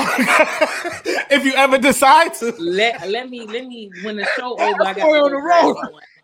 He connected the dots right now. That's what you're supposed to do. He ain't did nothing wrong. Listen, hey, listen. I love it, man. I support it. You know what I mean? I got one. What's in there? What yo, yeah. There's water in it right now. Little Douce, not little Douce. It's water for me. I'm trying to get back on my fitness journey. I have found that along the journey to better myself daily, I have to better my mind. And my mind is most clear when I'm in full workout mode. And working out is a part of my routine. It allows me to decompress and release a lot of stress constructively. And it just makes me feel better overall. You know what I mean? Tell the muscle beach story. So they were trying to embarrass me out here, though. No. We're about to get back. Wait, I'm about to be what? I'm about to be Will Smith. Stop playing. Not that Will Smith. You about to put the book out. We gonna put okay, Jada. So we sitting there in the joint. You know, like yo, we at Muscle Beach. Nigga throw the joint up. Little white girl, she like make 120 soaking wet. She's throwing it up. Bang, bang. He's like, yo, let me get some of that. Look, what the hell? She's like, yeah, I can tell you haven't been on it. So, since that moment. First of all, I told Jarrett, I said, and the funny shit is my back, how everybody has like a favorite part of their body. My back is my favorite. Like I love to work out my back, right? So I went to do an exercise. I said, Jarrett, take a picture, with me flexing my back. You know what that is? I just gotta let me finish. I love to work out my back. That's a back, bro. It's the way it could be interpreted. The young boys are gonna pull that on TikTok. You Shannon, bro. They call him Shannon Sharp on TikTok. They love him. Oh my God. Women love a nice back. I'm trying to tell you. My back don't be backing. But the front be front. That's what the girl said to me. She said, baby, your back ain't backing. I said, wait, what? So what the fuck? No, seriously, like she's shocked that she's like, baby, your back ain't backing. Your back ain't backing. She does that. I looked at her, like he said, she about 110, about a size 1.5, 2. I'm looking at her like you baggy everywhere. You talking about me? And we just came from Wet Willie's too. It's just bad timing. That's a fact. And we was drunk and we just came from Wet Willie's. But you know what? I changed the fucking picture. I sure did. I talked all that shit. I did not post a back picture. I said, let me lay down on the bench. Take one of these. Take one of the bench press. I had to spot him and take the photo. Maybe the arms, the triceps are still looking. That's so funny. Triceratops. I said, Becky might be on to something. Yeah. That's crazy. Yeah. You got to go find Becky and show her the back, the new back. Oh, no, it's not new, though, but by the first of the year, I will, because my muscle memory is, I've been working out almost my whole life. My muscle, I snap back very, very quick. So about 6 weeks, I'll be superhero-ish again. We're gonna be back by the time Podfest. Cause I need to Podfest. So by the time July come, I'm gonna be masked. Gonna be the new meth. I promise you, I'm gonna be the new meth. Yeah, we talking July. Yeah, I'm definitely going. Get back on my Wakanda Forever shit. I want him to look like you, King Killmonger. But it was TV. I want to give it to you too. But that was my. But that was a funny ass side story. Yeah. No. No, put your team together. Like, when you put your team together, right? Mm-hmm. Like what is out of all the lessons that you've had in business, what is the biggest lesson that you've learned in business? Like what would you tell your younger self at 21? What's the best advice you'd give yourself? Or the young black women that are listening to right now, like I love Tia. Oh, okay. So is it about my team or just like the biggest lesson I learned in business? But it could be anything, the biggest lesson, it could be a loss that you took that became a lesson, whatever it is.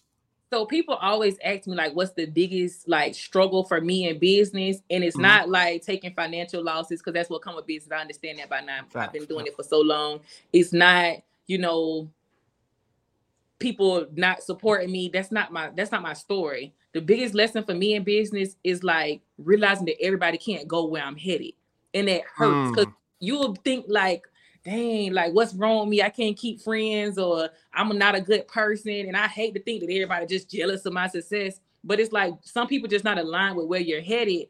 And it hurts because like I done had some friends from like elementary school, middle school, high school that I'm not friends with today. And sometimes I get kind of sad when I'm, you know, winning or so successful, when I feel like, dang, like this person's supposed to be here. Like we supposed to be here together. Yeah, and I'm supposed to be putting them on to opportunities that, you know what I'm saying, that I can't take or I can't handle. And that's just, we not the dream team no more. That do not feel good. Like that really was like a huge struggle for me, because I feel like I was alienated from what I knew. But once I started like aligning myself with more successful people, that it get lonely at the top, start clicking to me. And I realized like I'm in a season where I got to pour into myself. And if I'm not pouring into myself and I'm trying to like keep friends and I'm, you know, all that stuff that I was dealing with them, I'm exerting the wrong energy. Like I'm putting the wrong energy into the wrong stuff. So listen, I just focus on me and my kids and my business. Oh baby, that's we in eighth period now, y'all. Tia, we beat the fucking pavement with that so much. We just talked about it Tuesday with Kim. We beat the pavement with that so much. Yeah. We love our childhood friends. They helped us to survive childhood. You understand what I'm saying? So we feel obligated a lot of times to try to help out. And when you got a good heart, like me, I ain't gonna lie to you, I'm way more like cut off than Mass. Mass is his heart way more forgiving than mine. You cross me one time, like that's it, delete, block, fuck you, fuck your mama, fuck your dog, fuck your dog. I get on it like that. They never talk to me again. Like, never talk to me again. I'm not gonna curse you. I'm just gonna, you don't exist no more. Mm-hmm. Masby like, nah, come on, man. We got to see the bigger. Like sometimes he'll talk me off the ledge, like, cuz we got to see the bigger picture. You know what I'm saying? Because I just feel like you gotta earn this shit. You understand? We would love to bring you with us. We're not saying you can't come with us. We saying you can't come fucking with us for free. Well, hold on. Oh my God, I didn't know you was gonna go there with that. I'm fucking nothing. I couldn't get that. That's all we saying. That's all we saying. We figure out what you're good at. Like right now, right? Mass is now an entrepreneur.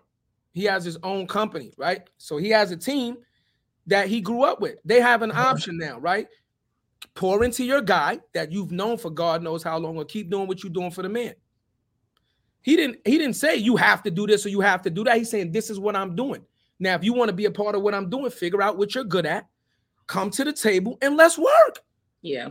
But when you open the door and look outside and see how many guys is lined up to work, you get one if you're lucky.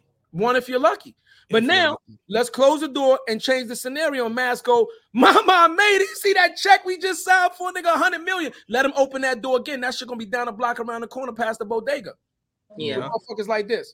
Yeah, and then when I say no, they're gonna be looking like this. Right. I'm saying it's a fact. It's a fact. We talk about that shit all the time. You literally just said it Tuesday, and I was like, yo, the more successful we become, I feel like I lose a part of it, what I love. Yeah. The more you ascend, and it's like that. And with AD said some powerful shit to us too. He was like, yo, as you're climbing at Mount Everest, right? The crazy shit, you see dead bodies on the way down. It's the motherfuckers who had dreams that didn't continue, didn't have the Sherpa, didn't have the mindset like you have, Tia, that's like, I'm going to keep going no matter what, willing to take the loss, willing to eat ramen noodles for four or five fucking days or something like that. I just heard a microwave. Nigga, I might be eating Hot Pockets. I don't know. Unless you buy the More Than A Title merch, y'all. Yeah. My bad, but it was a layup. Oh. Listen, Tia, I don't know what's in that cup right now, but he on one. You know, listen. John said that. John, what the f- is wrong with this guy, man? You kidding me or what? I ain't see no purchase orders. I ain't see no purchase orders. Come on, y'all want the content, but y'all don't want to purchase. No, but he's right though. You know, this shit is serious, man. When you you form a bond with a child, when you form a bond with a person, that kind of lifelong bond, like I said, from a child, and you grew up to teenagers together and possibly adults, then you became parents together and your families. And that's not something easy just to fucking throw away. You value that. You value that shit. But, bro, we can't stay on the fucking block forever. Yeah, for sure. I think for me, it's like when you start reaching certain levels of success, you got people coming around you and you don't know their motives. So I would at least want to have this safe person next to me where I like, hey, baby, you know me, you know how I operate, you done been with me on every part of my journey. So if I do something that could get me canceled when this culture in this world right now, it's like, ain't nobody that vouch for my character. You know what I'm saying? Like, ain't nobody on my sideline to say, nah, that's not her, but it's just you by yourself. So it's like you just open and susceptible to like so much like scrutiny and so much just, I don't know, it's crazy. But that was like a really big thing for me. Like that was like something I real deal struggled with, just thinking I was going crazy because I'm not with the same people I started with. Like I'm not finishing with them same people. And I don't want to go back, to be honest. Like I'm good. But the crazy part, they even fuck up your head even more. It'd be the people that you don't know that's willing to jump out the window for you. Come on now, let's talk about it. So you'd be like, come on, I just met you. Like, yo, look, I just met Jason this year. That's my guy. Come on the show, stay for a whole hour and some change. I got motherfuckers right now in the hood. I go to the store right now, inspire the hell out of them. Are you on the live right now? Are you copping the merch? Have you ever been on a live? Straight up. Yeah. It be like that, but they be the first people with their hand out when you make it. Oh, I knew him. I knew him, and I gave him a little pep talk one time at the corner store. I had people like that. I had to realize some of them people weren't my friends, no matter how long we had been around each other. Y'all around for like the spotlight, you know what I'm saying? Popping the champagne, y'all in all the photos, all the videos. But when it's like we getting it in, getting out the mud, grinding it out, you ain't know where to be found because it was small to you. You ain't see it. You ain't understand it. Yeah. Oh man, talking that talk.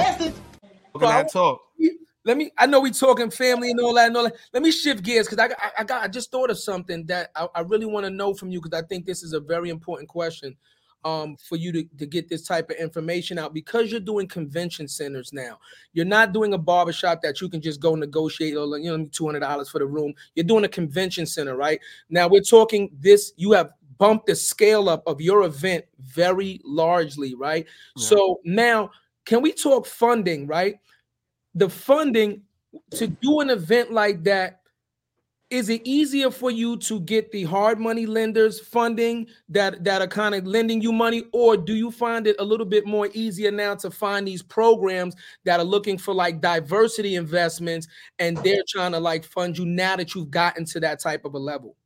So this is the thing. When I told you I go on E by me, zero by me, and I be on red on the stage, like on that stage, I be on red because I done left it all on the field, right?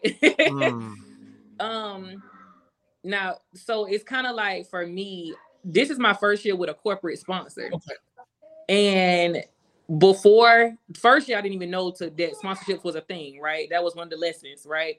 And then the second year, I ain't have enough social proof. You know what I'm saying? Like they ain't understand it. They ain't see the vision. It was too foreign for them. You know, these corporations, they real conservative sometimes. So it was just too daring. It was different. Like I said, Jacksonville real slow. So they ain't really get what I was doing. Now people beating down my door. Like people love to give me money now, but it's not like hard money lenders or anything like that. Cause I still be stressed out to this day. Because I don't have like loans and things like that, but I literally spend the whole year building. So when I'm at events and conferences, from the big ones to the small ones, I'm not there to hear the guest speakers. I can get on YouTube and look at Diddy. I'm coming to meet y'all sponsors. That's why I'm making an investment to be in the room. I'm coming to talk to the sponsors. I'm trying to meet other business owners that can add value to my stage. I'm trying to meet other business owners that are pour into me because they see what I'm doing. So let me let you follow me on social media. You might just say I'm a sow a seed in her because I see she bought what she's talking about. Like it's bigger than that for me. But a lot of stuff that I do, I would love to be able to give advice about like loans and lending and stuff. But it took me literally, I still struggle to this day to like find sponsors, because just because you say you're a nonprofit, just because you have this dope idea, doesn't mean that it aligns with whoever's your giving capacity for a corporation or a company. Makes sense. Just because you packing out a building with all black people, that audience may not align with them, or they might not feel comfortable. And my name itself, like I encourage drinking and alcohol, so a lot of banks look at me like, that's that. You know, like that's productive, little... yeah. So I mean, but. Yeah, it's okay. Like it make me grind harder. You see, you're gonna be sick of hearing about. You probably will never drink a mimosa again by the time I'm done with this event, because I'm gonna talk about it so much. So if I can't get the funding, I gotta get these tickets sold. I gotta get people to buy tickets, right? And that's how I make the money to be able to like pay for what I pay for. Because like sometimes it'd be a dollar in a dream. When I got to Prime Osborne, I got a homebody to tell you right now. When I went to the Prime Osborne for the convention center, I didn't have that money to pay for them people, but I walked out of there and said, we want this room. Let me sign this contract. Then that literally, like I had to get my hustle on. So I'm literally like putting it out there. This is what I'm doing. I made sure we posted pictures. We got reviews. Like I'm doing what I got to do on my end to make people like believe. I had to force people to believe. We're on year 4. Now they believe. Like, yeah. But it. That's it. Man, wait, hold on. You get one. Come on, what are we doing? Get two of those. But no, it be stressful though. Like from people buying tickets, this economy is trash. Everybody can't afford tickets, so ticket sales still be slow to this day, even in year 4. Getting people to like sponsor, and you have to oversell yourself and make them see like the value in it for them to give up money. But it's not easy at all. Like it's stressful. Like I done gave up more times than I probably want to admit publicly on this event, but hey, universe be doing this thing though, because I do right by people, so them blessings be coming back. It's going to, but the belief you have in yourself, and but the beauty of it is that you're getting sponsorship money, and you're bootstrapping it. You have all the equity. You know what I mean? So when this thing pops, which we know it is, by year 8, it's gonna be a different fucking conversation. I'm just keeping it real. It's gonna be a different conversation. Wait, hold on. Where's that chapter? You know it's there. You know it's right there. Oh, you already know. Yeah, yesterday's price is not today's price. And that's what it's gonna be all day, every day. So don't look at that as like a burden, right? And like Jason said, right? You just gotta be able to articulate and just align with brands that align with your vision. That's all. If I was you, like I would just put like a wish list. I'm pretty sure you do this already. Like, yo, these are a couple brands. Like, let me holler at Essence, Ebony. Like, those are the joints, right? How are we gonna get these big black publishers into this? Like, even Revolt. Like, how the hell we get Revolt involved with something like this, right? How do we get our brands that see us, that understand this, to put their money up? But the problem is, a lot of those brands are fighting for the bigger sponsorship, and they're not getting that. Right. Yeah. It's real work. Like when Chad was saying, like, get your knees scraped up and dirty, like it's real work. And you said something, Jerry, that was like super powerful. And it's one of my cheat codes. These people are still humans at the end of the day. They don't want you in their email inbox and all that, like just begging for money. They want you to court them. So a happy birthday go a long way. And that's what I do. Like y'all interview celebrities all the time. Like y'all interview some big names. Like I'm honored to be on this show. But if I didn't show that I supported y'all the way, you know what I'm saying, y'all support me, if I didn't pour into y'all the way y'all poured into me, would y'all have ever called me? I would just be another Instagram broad with 25,000 followers. First of all, Cookie, I never thought that about you. Cookie, let's not play those games, Cookie. Listen, I'm gonna tell you right now, I'd be like, we'll see you at the next event. When we get down to Jacksonville. You know what I'm saying? It would have been all right, keep in touch. Yeah. But like I showed y'all that I was like messing with y'all and I believed in y'all from the beginning, and I really like what y'all doing and built like a genuine relationship. So here we are. Yeah. I want to let you know the reason that I said that is because there's a huge gap in funding knowledge in the black and brown community. I'm just telling you ahead of time, it's a huge fucking gap between the money that's out there and the knowledge of the people of how to get the money, right? Yeah.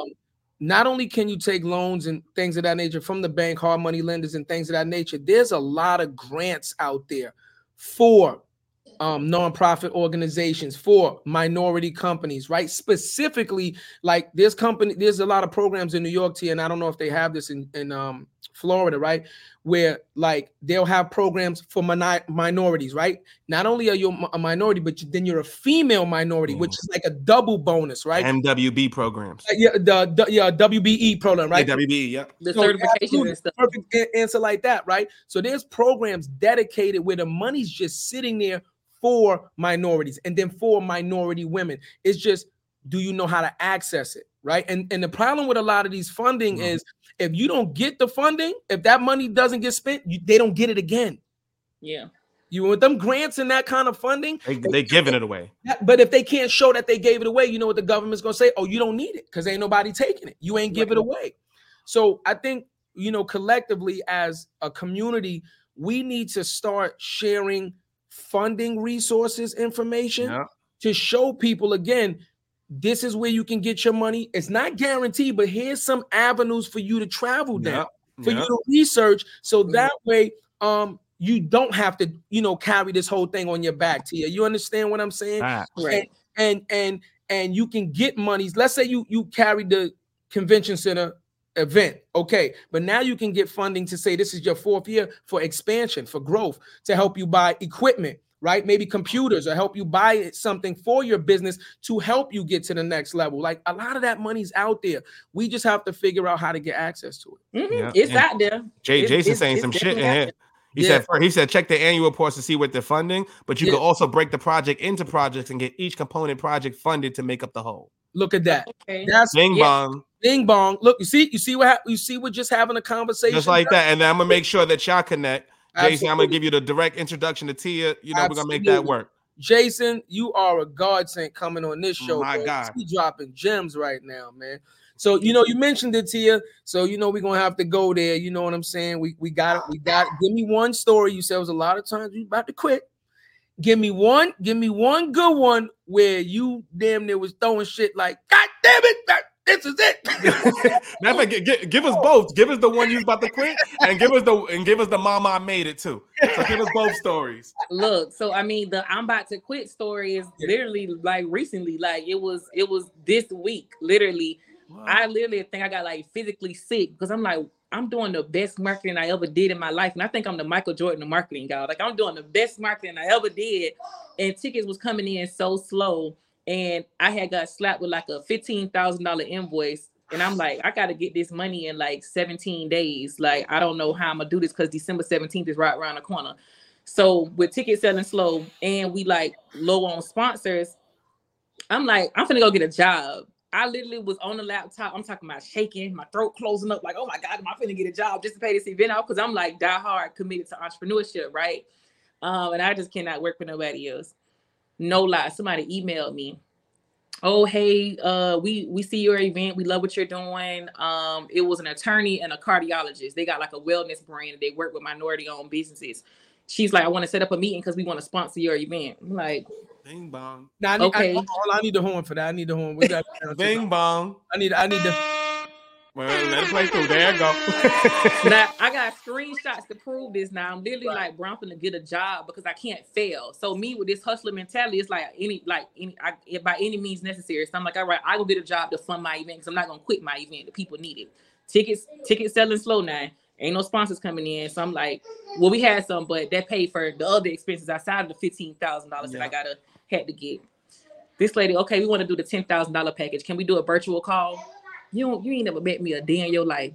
You can go on my Instagram right now. This morning at 7:50, I made a post that said this invoice is paid is better than a good morning text. That's the screenshot of her paying that $10,000 invoice. Hold on. Motherfucker, swish. Now let it go again. Oh my God. That's that energy, man. Yeah. And a ninth period, because we're into religion. That's faith. That's real.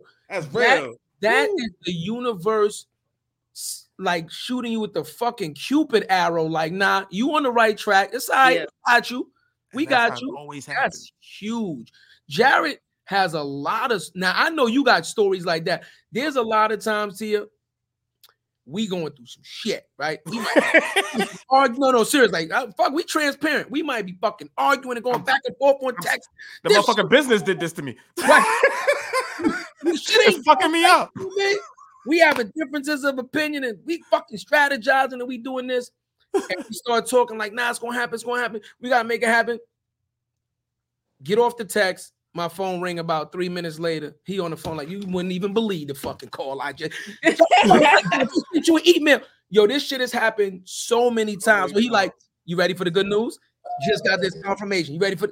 I swear to God, like it happened so many times where we like, yo, ready to throw shit at the walls. Crazy. And he'll call me like, you wouldn't even believe the fucking email I just got, or you wouldn't even believe the call I just got. And again, it doesn't solve all the problems, but what it does is give you another breath of fresh air, another chest full of wind to say, okay, now use this chest full to push a little further. That's it. I keep referencing Noah's Ark. Like I feel like that's what I'm in right now, the season that I'm in of like just keep building, because I'm so uncertain in this season. I'm so uncomfortable. I feel so stretched. Like I done told my mama in the room with my kids right now, she'll tell you, I done said this my last time doing this event. I'll never do it again. I said it's becoming more of a financial burden, and I don't understand like why something that's so good for so many people is, you know, moving so slow. And I just was ready to throw the towel in. Like I'm like, all right, I'm just gonna focus on getting back in school. Like I don't have time for this no more. Like I did my part. Now it's time to go to something else. And I just keep referencing Noah's Ark, like just keep building, like because if I gave up because I didn't have the money, that lady, you know what I'm saying? I would have never knew that lady wanted to just ain't never met me a day in her life, ain't never seen me before. She found me on Instagram. So if I didn't keep going, if I didn't keep showing up for myself as confident as I was about this event and what I can produce from it and the value of it, this lady would have never said, "Oh, I give a perfect stranger 10K." Facts, but mind you, this lady not even black. It's crazy, but you know, I think not even if you was the type of personality you have, Tia, the what if would fucking kill you. Oh, it would. The what if would kill, and that's why we do what we do. The what if would kill. I can't going back to the office listening to this jackass, and I'm doing what? This means nothing. Like that what if would kill. I'm so just keep going. I better not ever see you on Drain talking about I'm not doing that shit, because I'm gonna push you. I'm gonna tell you right now, y'all. I'm gonna be like, yo, where did that? Next year, actually, we pulling up next year. This year we can't, you know what I mean? So next year we pulling up, and we're gonna do a live stream, and we're gonna rock with the vendors, and we're gonna rock with y'all. Like that's. I'm gonna do orange juice though. I'm not even fucking. Yeah, that's mandatory. I don't know what's up with that. Look, I can't even bring in my own glasses. I paid that. Them a different type of rules. Them different type of rules at the convention center. No outside food and drinks. You gotta pay their drinks. Pay for their glasses per glass per drink. The game be changing. That's why when people be like, oh, they went commercial or like. You know, with InvestFest or stuff like Revolt, where it's like it's so many restrictions. That's not on the organizer that's making these restrictions. It's the event. It's what the city telling you can and can't do to keep control over the crowd and X, Y, and Z. We be real restricted, so we take a lot of heat from like the consumers. Like, oh, you doing this or you changing that, and because I used to have a caterer like at the events. Because the venue that I was at would allow us to bring in outside food, so I can hire caterers. So it was so many new upcoming caterers in Jacksonville just waiting on the opportunity to work with me. Like, oh, 1 year she gonna hire me. 1 year she gonna pay me to be their bartender. 1 year, babe, I can't do that no more. Like they never got that chance. So a lot of people feel like they missed out or was slighted because they felt. But hey, new levels. I gotta play by their rules. We can't have outside food and drinks. They gotta get that money. Yeah, but I gotta play devil's advocate. I think I gotta play devil's advocate. You gotta play by their rules because you're not in a venue owned by us. You understand? By our people that understand your fucking vision. That's the problem. Yeah. You see, herein lies the problem once again, right?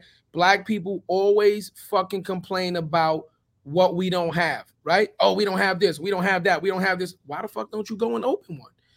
Ain't no fucking black Chinese food restaurants. Then why don't you be the first black Chinese food restaurant owner? Ain't no black cleaners. Then why don't you open up a fucking cleaners? You understand? Yeah. Like solve the problem. Like stop running your fucking mouth and go solve a fucking problem, right? Yeah. Facts. The problem with that is you're using a venue that is not our venue. They don't understand your vision. You understand what I'm saying now? The roles can change if you have somebody to go, guess what, Tia? I got this money and I got a building that you can do your venue in that can hold 1,000 people. You know, yeah, facts. Nail it down a little bit. You ain't lying. The better, let me tell you something. It's not the fucking big, how big the venue is. It's how fucking dope the fucking venue is. Because we went to Revolt World and hated every fucking minute of that shit. Yeah. But hold on, deserves one of these. Hate it.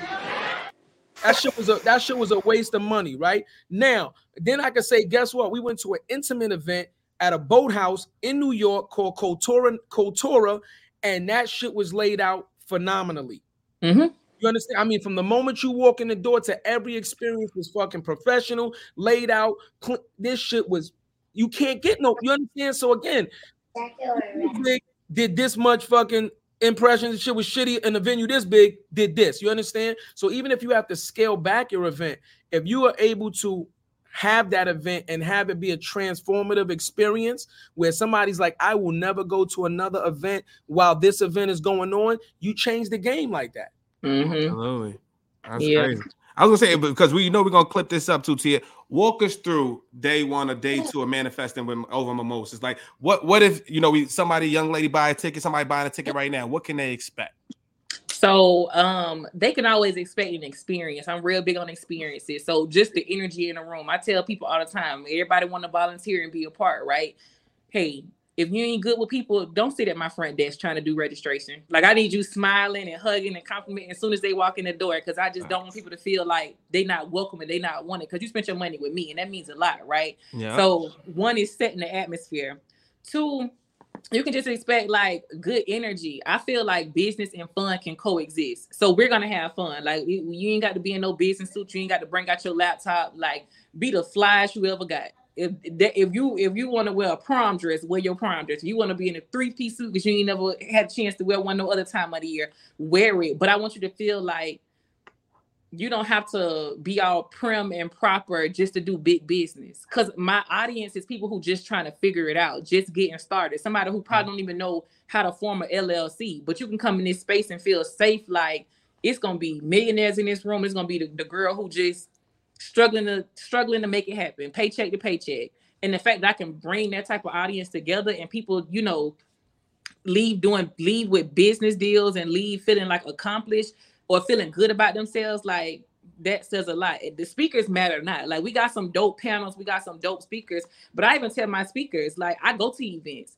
Them speakers don't talk to us. Them speakers, they be real Hollywood. They be in and out. They got their check and they go. I tell my speakers, hey, I put you on this panel.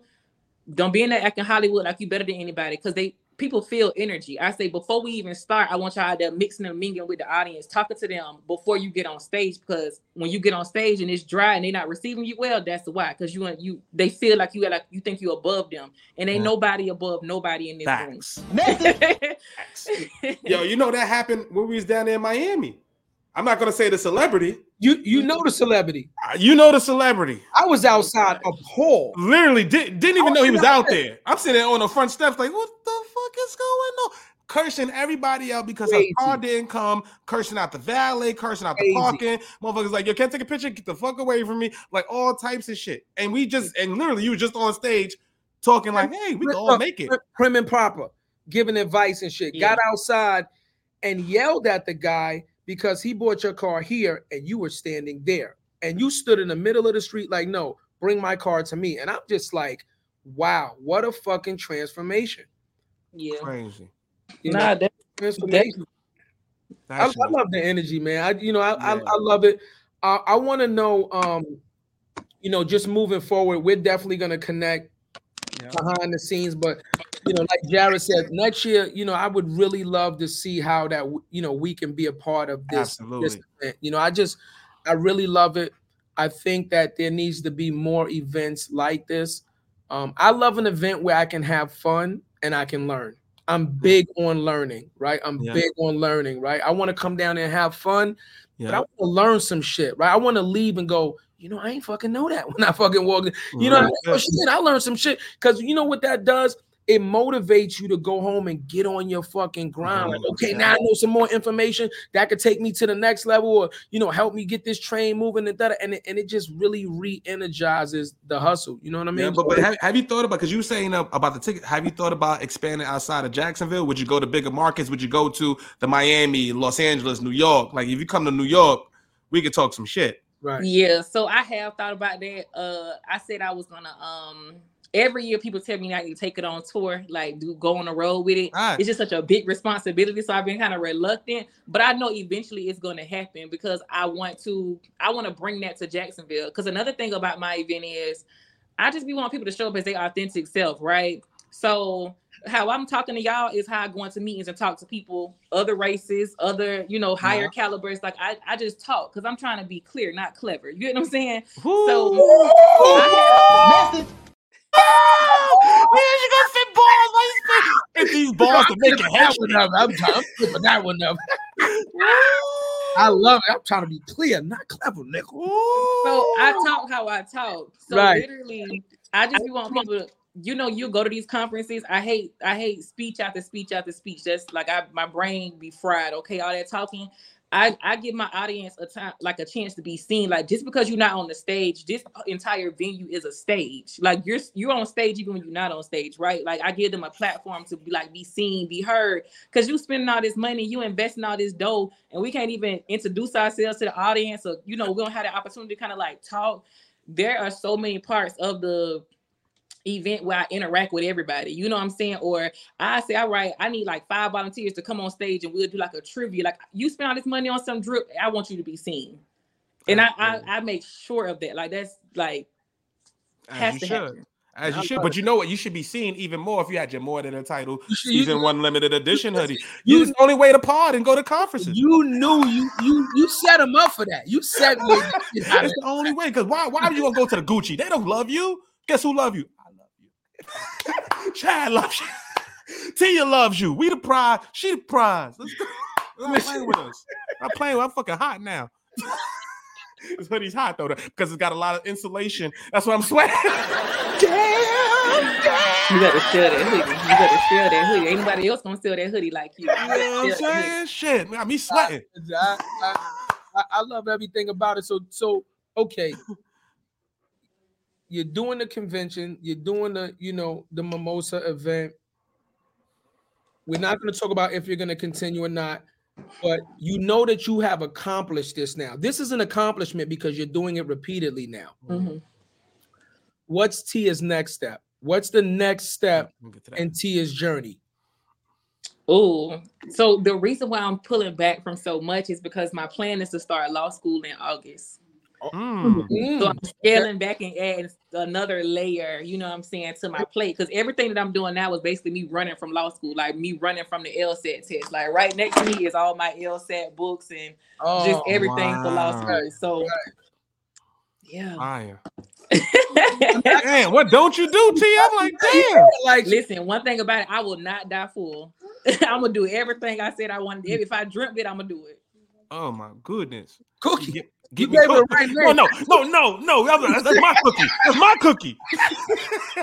Cookie. I love you, nigga. No, I came up with that shit. That's the right name for a goddamn. Nah, you cookie. I would say just for those listening, why cookie? Cookie Lions, y'all. Her empire game is ridiculous. I was trying to be Lucius, y'all. We gotta ask. I gotta ask. You know, being a lawyer is extremely taxing, right? Mm-hmm. That's not just the like you wake up tomorrow for. I want to be a fucking lawyer. Like, where did that come from? Wow. That's been since childhood. That's always been my dream. I used to, like, when I was getting in trouble, something that I wanted. You know how your parents try to like put you in different activities and stuff to like redirect you.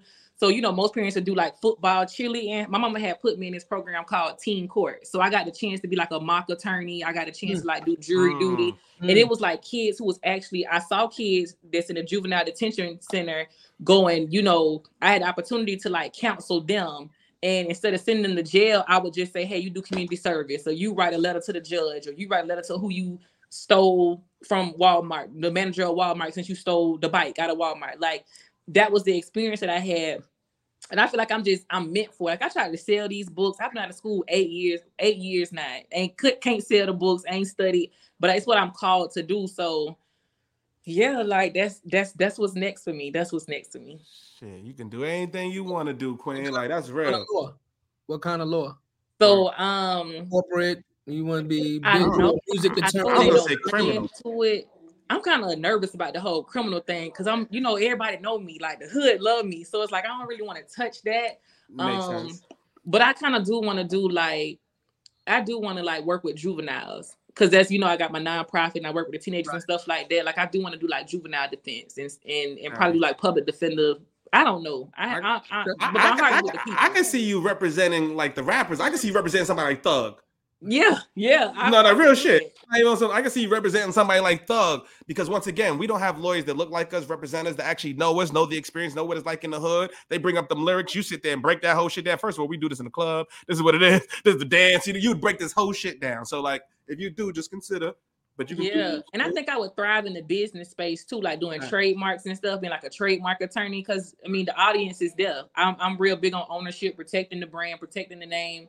So, I mean, that'd be some quick money. That aligns. So I can make my money with trademark and then do my charity work for the kids because ain't no money in juvenile detention law. Like, well, what it is, juvenile law, something like that. Right. That's real. What's the name said something? Jason said something real, too. I wanted to make sure you got to the question. Had you considered creating a hybrid event to open up the reach and areas for sponsorship? So we do have, this year we didn't offer the virtual component just because, like, trial and error. It didn't it just not it was too many live functions. Yeah. But I do want to, you know, if I do it again next year and we get the sponsors that we need, like I'm ready to, you know, get my app game on, have a whole app for the event, the schedule of events. I'm ready to, you know, I follow a founder of a female founder. She has like a virtual, like a Zoom, but it's like for women with events and conferences and stuff, like a live experience. I want to be able to do that type of stuff, but you know, you be in grind mode, so certain stuff kind of like get thrown by the wayside because there's so many different moving pieces you got to focus on. And if I can't give it 110%, I don't really want to touch it. So, but yes, Jason, like if I do it next year, I'm going to do it next year because y'all said I got to do it. That's coming. But would you? Because you're going to step away, you're going to be doing the law stuff, right? So if you, would you step away? Would you feel comfortable giving your baby to somebody else and letting somebody run the day-to-day operations?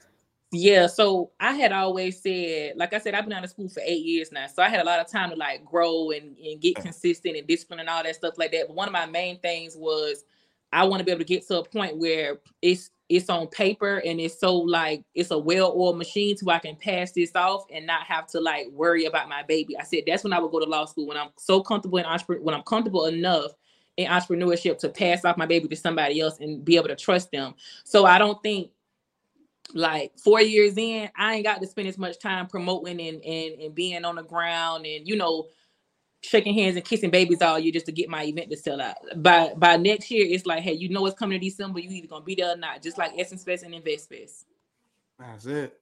I love it, you know. I'm inspired. First of all, I'm going to keep it real. I want to get you back on after the event. Because I would love to do a recap, you know what I'm saying? Let us know what happened, if you got footage or like real shit, though, because we're going to support you and we're going to clip up the drink, the experience, all that. We're going to give you all those clips. You had that shit by the Sunday latest. I promise you. Yeah. And I just want to say one thing also. I think the reason also that you're having so much trouble is because nobody has fucking showed up for you that's in a position of power to really make shit happen. And I'm really fucking upset at that because you're doing so much as a black and brown woman for the community, for the fucking culture. Talk about it. Once again, right? Jarrett just said you got motherfuckers that don't even know you, ready to throw you 10,000 and jump out the fucking window, but then you got motherfuckers from the community that all they got to do is snap their fucking finger, make a fucking phone call. You got the people in your phone, show up and be like, I support this event. You ain't got to do shit but say, I support this event or share a flyer, and that shit will sell out overnight. That's the shit that just burns my fucking bridge, man. Yeah. That's a struggle for me, and it's very disheartening sometimes, but I try not to have that mindset of entitlement, but to be completely honest, I think about that every day because I know all the decision makers. Like, they bring me in the meetings, they bring me in the room, and they got the power to make that decision and say, hey, let me do this, but I'm like a black unicorn in Jacksonville. Like, they want to know how so bad. Yeah, and I just told y'all how I build relationships, I keep my face clean, I do good business, you know what I'm saying? I keep going no matter what. That's the how. Ain't no magic trick, ain't no sponsor, ain't no sugar daddy. That's right. Like, no. I'm just doing it. No, you know what I was gonna say, because we deal with the same shit. We've got a lot of different relationships. Like, for instance, like next week, we're probably gonna go have dinner with one of the owners of the Washington Nationals. Mm-hmm. Right? Crazy shit, right? But you said something that was so real. You're on the stage even when you're not on the stage. Mm-hmm. So they're watching you. They're gonna give you the money, right? Mm-hmm. But they're watching to see what you do with the resources you currently have. They want to see, like you said earlier this week, where you're gonna quit. Are you gonna put the tank on E? Are you gonna do this? Like, because when I put my money on her, because when I put my resources, what I worked hard for, I need to know she's ready the same way that you do and vet your people. So if you look at it from that perspective, that's how I look at it. Yeah, but I gotta play devil's fucking advocate, bro.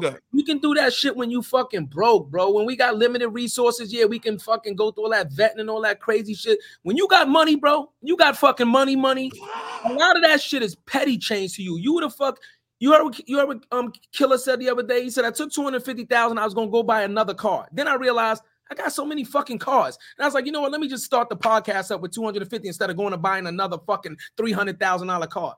Then I turned to Mason, was like, yo, what's up? I'm gonna start the podcast. You want to jump on? Mason's like, yeah, bet. He like, so what you want to do? He's like, yeah, I just threw $250 at it. So Mason's like, let's be partners. He's like, all right, well, I threw $250 at it. Mason's like, all right, well, fuck it. You ain't saying nothing. That's chump change. Here's $252.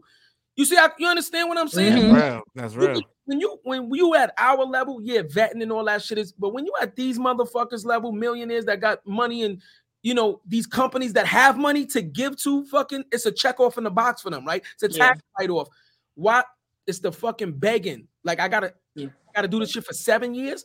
Like, you understand? You knew you wanted to fuck with me in year 3. Why are you dragging this shit out? Yeah. That's the part I hate. Like, you gotta fucking beg for this shit. Yeah, and I hate doing that. Like, I gotta oversell. Like, I gotta perform for you. Like, you see the value, you see the impact, but it's gonna take for me to leave here to be appreciated. But it's okay, because this is what's building up that muscle. Like, this building character. So now when I go to Atlanta, Miami, New York, and I hear no, it's like, all right, next, what's up? It's still gonna get done. Yeah, and he said, yeah, yep, it's a line item, but we gonna let you know, here you are.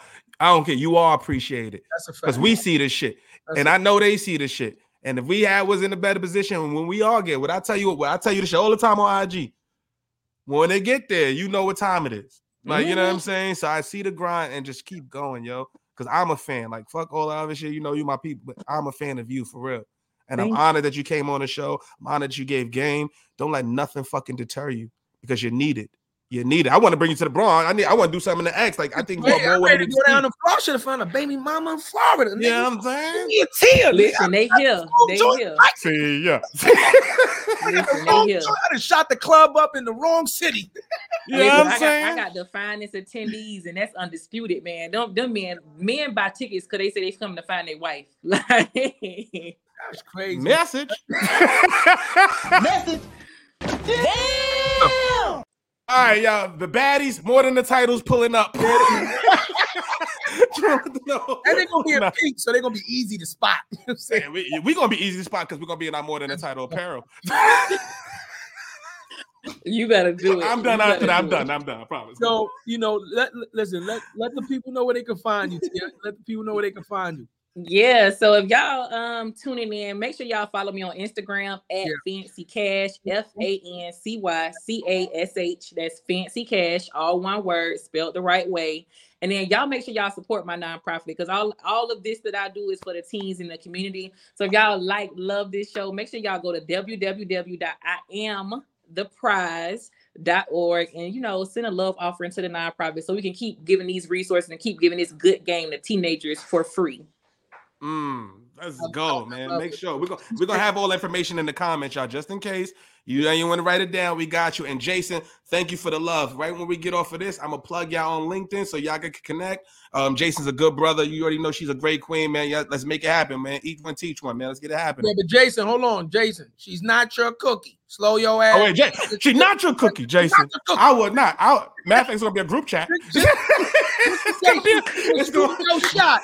They're gonna be monitored. We got a chaperone in our group chat. It's like Shaq by the rim, Jason. It's gonna be. I'm Sean Bradley when it comes to cookie. Don't come to No. Now listen, I truly enjoyed this show, Tia. Oh man, like, I mean, like, it's a classic. You know, like I said, meeting you in person, I thought you was dope. this show just really takes it over the top, man. Like, nah, I mean this. Like, we need more powerful, strong young black women like you who are just so just you're not perfect, but just level-headed enough to understand we have to still work together to achieve some things and know when to support their person and then know when to take the lead themselves. I think that balance is what we're missing in this community.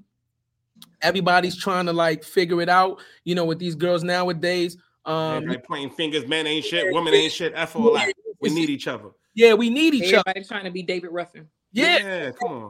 And sometimes it is very important to just know your situation and know what role to play within your situation. You know what I mean? So I appreciate you.